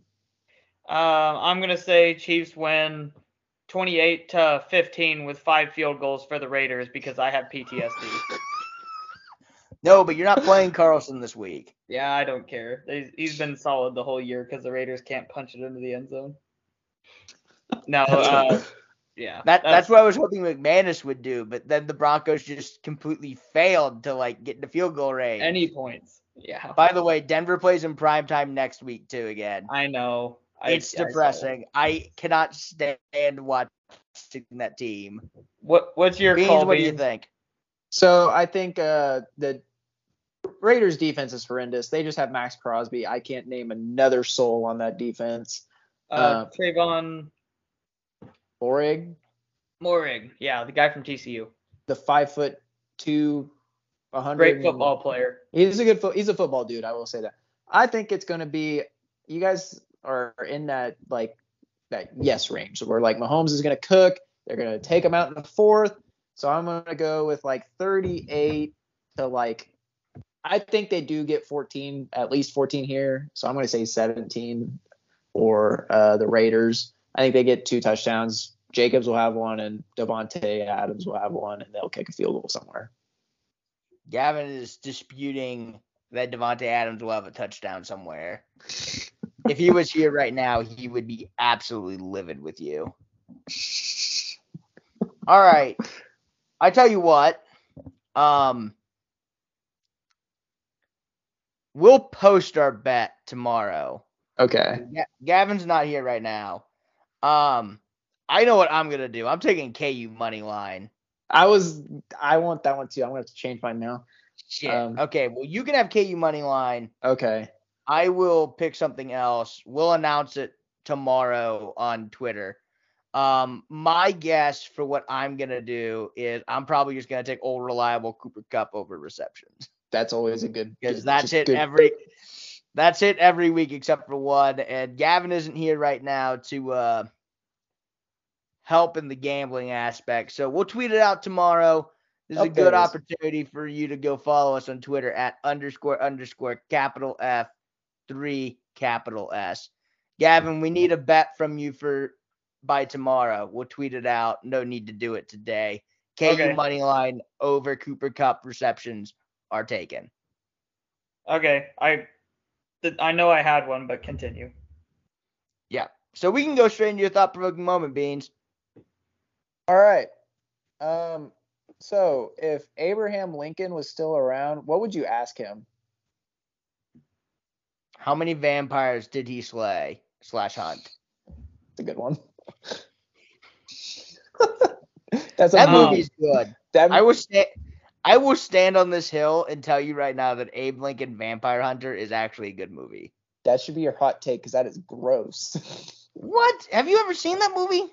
Doesn't it have like four percent on Rotten Tomatoes? Yeah, because people are fucking out of touch with media. They don't know what on. true cinema is. They're just out here fucking watching uh, MCU. They don't know what cinema is. Looking Dude, that up. movie was good. They like entangled the plot into like his his real life events. Like it followed him like I- as a young boy into like the president of the United States fighting vampires. It was dope. Surely Thirty-three it's got percent. I know what I would ask him, but I'm not 33%. saying it on this podcast. thirty-three What, percent. what would you ask? him? Yeah, like, dude, that's not bad. Mid. Plus, Yeah. okay, you know what? I, I have my hot take now. We're going straight into it after we get done with this conversation. Gavin, what would you ask him? I just think there's a big misconception between was Abraham Lincoln actually trying to get rid of slavery or was he just trying to preserve the Union? That's uh I, That's a I good think one. it That's a- depends that's a- what Abraham Lincoln you get when you ask that question. I think if you get 1861 Abraham Lincoln, um, I think it's the former, and I think if you get 1865 Abraham Lincoln, I think it's the latter. I think uh, the American history loves to like make the Civil War into a like the good side winning to get rid of slavery. When yeah, that's, There's Like- a lot. Of, so that's the one thing a lot of people will not ever admit. There are a lot of different factors that went into that. Mm-hmm. and slavery kind of became a moral thing as the war went on. yeah, yeah. Maybe the fact that half of the country decided to be a different country was like a larger part of uh why they were fighting, but but that's Yeah. okay. I mean, Um, and slavery is a part of why that other half wanted to become a different country, obviously. A Yeah. part, slavery and the part. slavery and the uh, e- economics side of what happened or what that produced is a large part of why, along with states' rights and other stuff. Yeah, I mean, It- Abraham really Lincoln those- wasn't on the ballot in the South, so they effectively were the, a separate nation. So Yeah. I, I think that's kind of one of those things. But like slavery is like a root issue, but it's not a macro issue, if that makes sense. Yep. In terms of like why we fought the war. I don't know. Maybe maybe we're blowing smoke beans. What do you think? I I don't know. He's Um, Beans. Beans is squarely not going to either side of this fence because he's the smarter Squarely, of the like a hurricane. three of us. no, Um, um, So what are you asking, Abe? um, do you want to go to a play? Fuck you. Fuck you. God. I thought my answer was shit. I thought my answer was racist, but no. Mine Apparently was only- worse. Mine was worse somehow. Only some things I say are racist.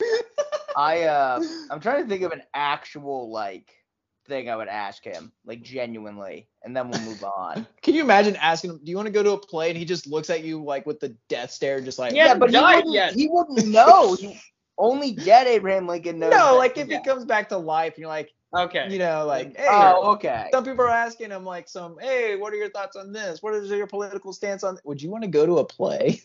You- Emancipation. I, I think my genuine question to him would probably I don't even know what I would ask him. Probably just like, how does it feel to be on the five dollar bill or something like that? I don't know. Oh, I forget he's on that. Damn, He's on the five dollar bill and the penny. damn. I'd be, I'd be, aw- I'd be astounded if I was on the penny. I, I would probably ask him honestly, like what it was like to write the Getty, or at least do the speech for the Gettysburg Address. That is one of my favorite speeches of all time. Mhm. Yeah. So, all right, we need to get going. Allegedly, Beans' phone is on the ropes. Oh my It's god, dying. I, I should have said a, sphosti- a, a a long time ago. Stop. Esophagus. That, that Esophagus. yeah, that guy, Esophagus. esophagus. That that's Beans' safe word for those of you that don't know. Um, my hot take is going to be short and simple. Rotten Tomatoes is garbage. I've held this opinion forever. I don't know if you agree or disagree with this, but Rotten Tomatoes is one of the worst ranking systems for movies of all time. Like it is It's- just a bunch of pompous asshole critics who go around and a bunch of fans who go around like the fan vote is more reliable than the critic vote. The critic vote is mm-hmm. always just fucking awful and it's just not good. If you believe I, I know I can tell you this. I can tell you that Rotten Tomatoes is bad because Black Panther was the number one movie like on Rotten Tomatoes all time for a period. And that movie isn't even the best movie in the MCU. So Rotten Tomatoes stinks. I hate it. They underrate fun movies because critics, and they prop up bad movies like Wizard of Oz because reasons. Yeah. So, you know, next week I'll read you off their top ten list. Okay. And you'll you'll just because I know your phone is dying Yeah. and you need a dual splitter in order to you know, you know. Damn it, iPhone. My hot take is really more of a ramble, and I know that Gavin is a ramble. So go on, my good man. I'm I'm gonna save everyone. I could have got pissed off about this and like attacked some people and maybe said some things that I didn't really like mean to say to children in the nosebleeds at K-State games.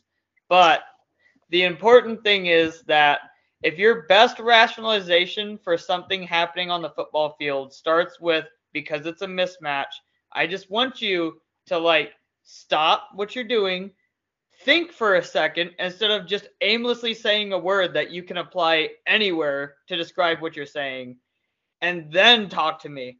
I understand that fucking Ben Sinnott is a fullback and by definition almost every single time is going to be larger than a corner if you line him up at X receiver. That does not mean just because he is a larger human being than the corner that you automatically just throw him a fade route. We saw that. He didn't have the ball skills to track it, probably because he's fucking Ben Sinnott. There's nothing. I still that can't believe you threw a fade route to Ben That that that is one of the all time. That is one of the plays of all time. I just like why? Like why why why why do we spend so much fucking time and energy just going out of our way? Every offense does this. Like we complain about the Chiefs as well, getting too cute, doing whatever you think you need to do to create mismatches. Guess what? Patrick Mahomes is a mismatch on a defensive tackle. You know what? We don't fucking play him at center. Patrick Mahomes is a lot more agile than that defensive tackle probably is. You can say that's a mismatch. It's an athletic mismatch. Sure, fine, fuck it. We can just use it to rationalize whatever decision we want to make in life. Let's line the fucking punter up at defensive end because he's probably quicker than that left tackle's going to be. I don't fucking know. Pisses me off. Stop using the word mismatch just like to throw it at the wall and like there's no comeback you can say to it. Cause like, you know, you know what? I guess like it is a mismatch. I can't, I can't refute that. But at the end of the day, Ben Sinnott's not catching a full, not catching a fade route. Your punter's not beating a left tackle as an edge rusher. Just, God, it pisses me off. I had to get that out. Not a hot take. It's just something that football people like to say and like feel good about themselves. But It's not a hot take, it's a take. it's not a hot take. It's just logic, Gary. Damn. Wow. Uh, next, I can't find this Rotten Tomatoes list. what's your hot take, Beans? Um, all right, so my hot take is more of a homer one. I wanted to save it for the Chiefs segment, but I was like, nah, this is probably a hot take for everybody. I think L'Jarius Sneed would be the best safety on this roster if we let him play safety. Ooh. You could probably play safety if we had James Bradberry on the roster. Yeah, I was gonna say if we had the corners for him not to play corner, I, I feel what? like Gaines is about to end this video right fucking now. You can see it on his face if you're watching on YouTube. He is ready to fucking hit end call. I just the most important thing is admitting that like just accepting. Should, would you feel better if we have James Bradberry on our roster right now? All I'm saying is Jaylen Watson has many pick sixes as James Bradberry. So why not put Jaylen Watson out there? Anyways, um, so It's a terrible reason. I hate that you said that. so L'Jarius Sneed has been blitzing, has been blitzing from corner 10% of the defensive snaps. Not 10% of his plays that he's in, 10% of the defensive snaps. And he is getting home on a third of them. Got Brady. you- once. Yeah, and he could. You know how he got Brady on that? So Brady before got out of it because he sensed uh, L'Jarius Sneed coming. The second time, Sneed, how he tricked Brady was uh, he was working on it. He was fixing his gloves. So that was his like little thing he caught on Brady was like fixing his gloves to make it seem like he wasn't going to blitz. Something as simple as that. And he, as soon as the play snapped, he went and got the sack. Anyways, he's getting home on a third of those. Could you imagine how much of a heat-seeking missile this guy would be coming in from 15 yards out? Like, I think he would be a better safety. He's great at coverage. He's good in the zone, and also his blitzing abilities and his tackle. He's a great tackler. Like Mhm. I think he scored like an 85% this last week against a really good Tampa Bay team. Like I, yeah, I I think he'd be a good safety. Maybe Yeah, I- that's the long term plan. I mean, I wouldn't. I think so. Corner again. I, I mean, corner is such a hard, very hard position to play. I think it's probably one of the harder positions on defense to play. And for him to be succeeding at a 85 to a 90% grade on average is unreal. So imagine him Mhm. playing safety where he's got room to cook. Yeah, I just think it's one of those things where you know you can move him to safety if we get, if you get the requisite corners. Yeah. I think that's kind of the big thing. Um, I don't know anything about the corner class in the 23 draft. All I know is uh, the running backs and the wide receivers and tight ends and quarterbacks because That's all I know, too. Addict. But I- I think it's like the perfect time. Let Thornhill. I'm not. I don't want Thornhill to walk or anything. I hate to talk bad about him, but it just seems like the right fit in the transition period here, where Thornhill walks out and Sneed moves to the back. Yeah, I. On that note, yeah, you gotta think about who's on the way out. I mean, like, I hate to do this week five of the season. I know, but it's But- something like I mean, those are things you have to start thinking about. I mean, like Juan Thornhill is probably a guy who doesn't get re-signed. Benton. His contract's up. Like, Fenton, Fenton might be a guy who gets like a one-year deal yeah, just to like because we need bodies.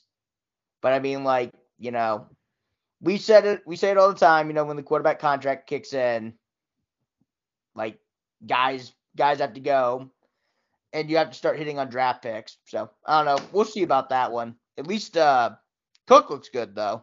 yeah. Cook, Cook was- good. Cook was playing the dime there as a dime linebacker and was just Mhm. he was doing good. I He was had a really good pass breakup too. He did. I was very pleased. Very pleased with uh, our secondary that game. Well, gentlemen, we did it. We completed part two of an episode. Beans, I apologize for You guys are gonna make me- rambling. You're gonna make me drink tonight. You know what? Maybe we just don't even need to post this until Friday. We can just say we have a double. you know what? You take you take the day off. You take the night off, Beans. my my eh, video editing monkey. Beans go make video. Beans post to Spotify. Beans strong together. Uh-uh. Beans, beans do Beans, video do it. editing. Do it for the content, Beans. Fucking iPad's about to just get obliterated. there it was. We got it, folks. There it was. We got him. Ladies and Oh. gentlemen, we got him. All right. oh, Oh shit. And that was completely worth what's going to end up being probably three hours of content, ladies and gentlemen. And it's Oh. only two and a half. Who's counting? Not me. Anyways, we're going to wrap it up here, ladies and gentlemen. My last word is Beans go make video in Spotify now. Uh, Beans, what do you got? nothing. Water's water's death. Gavin, what you got? Uh, I got two things. I want to first know what Lauren is thinking upstairs, hearing Beans choking on himself downstairs, just talking.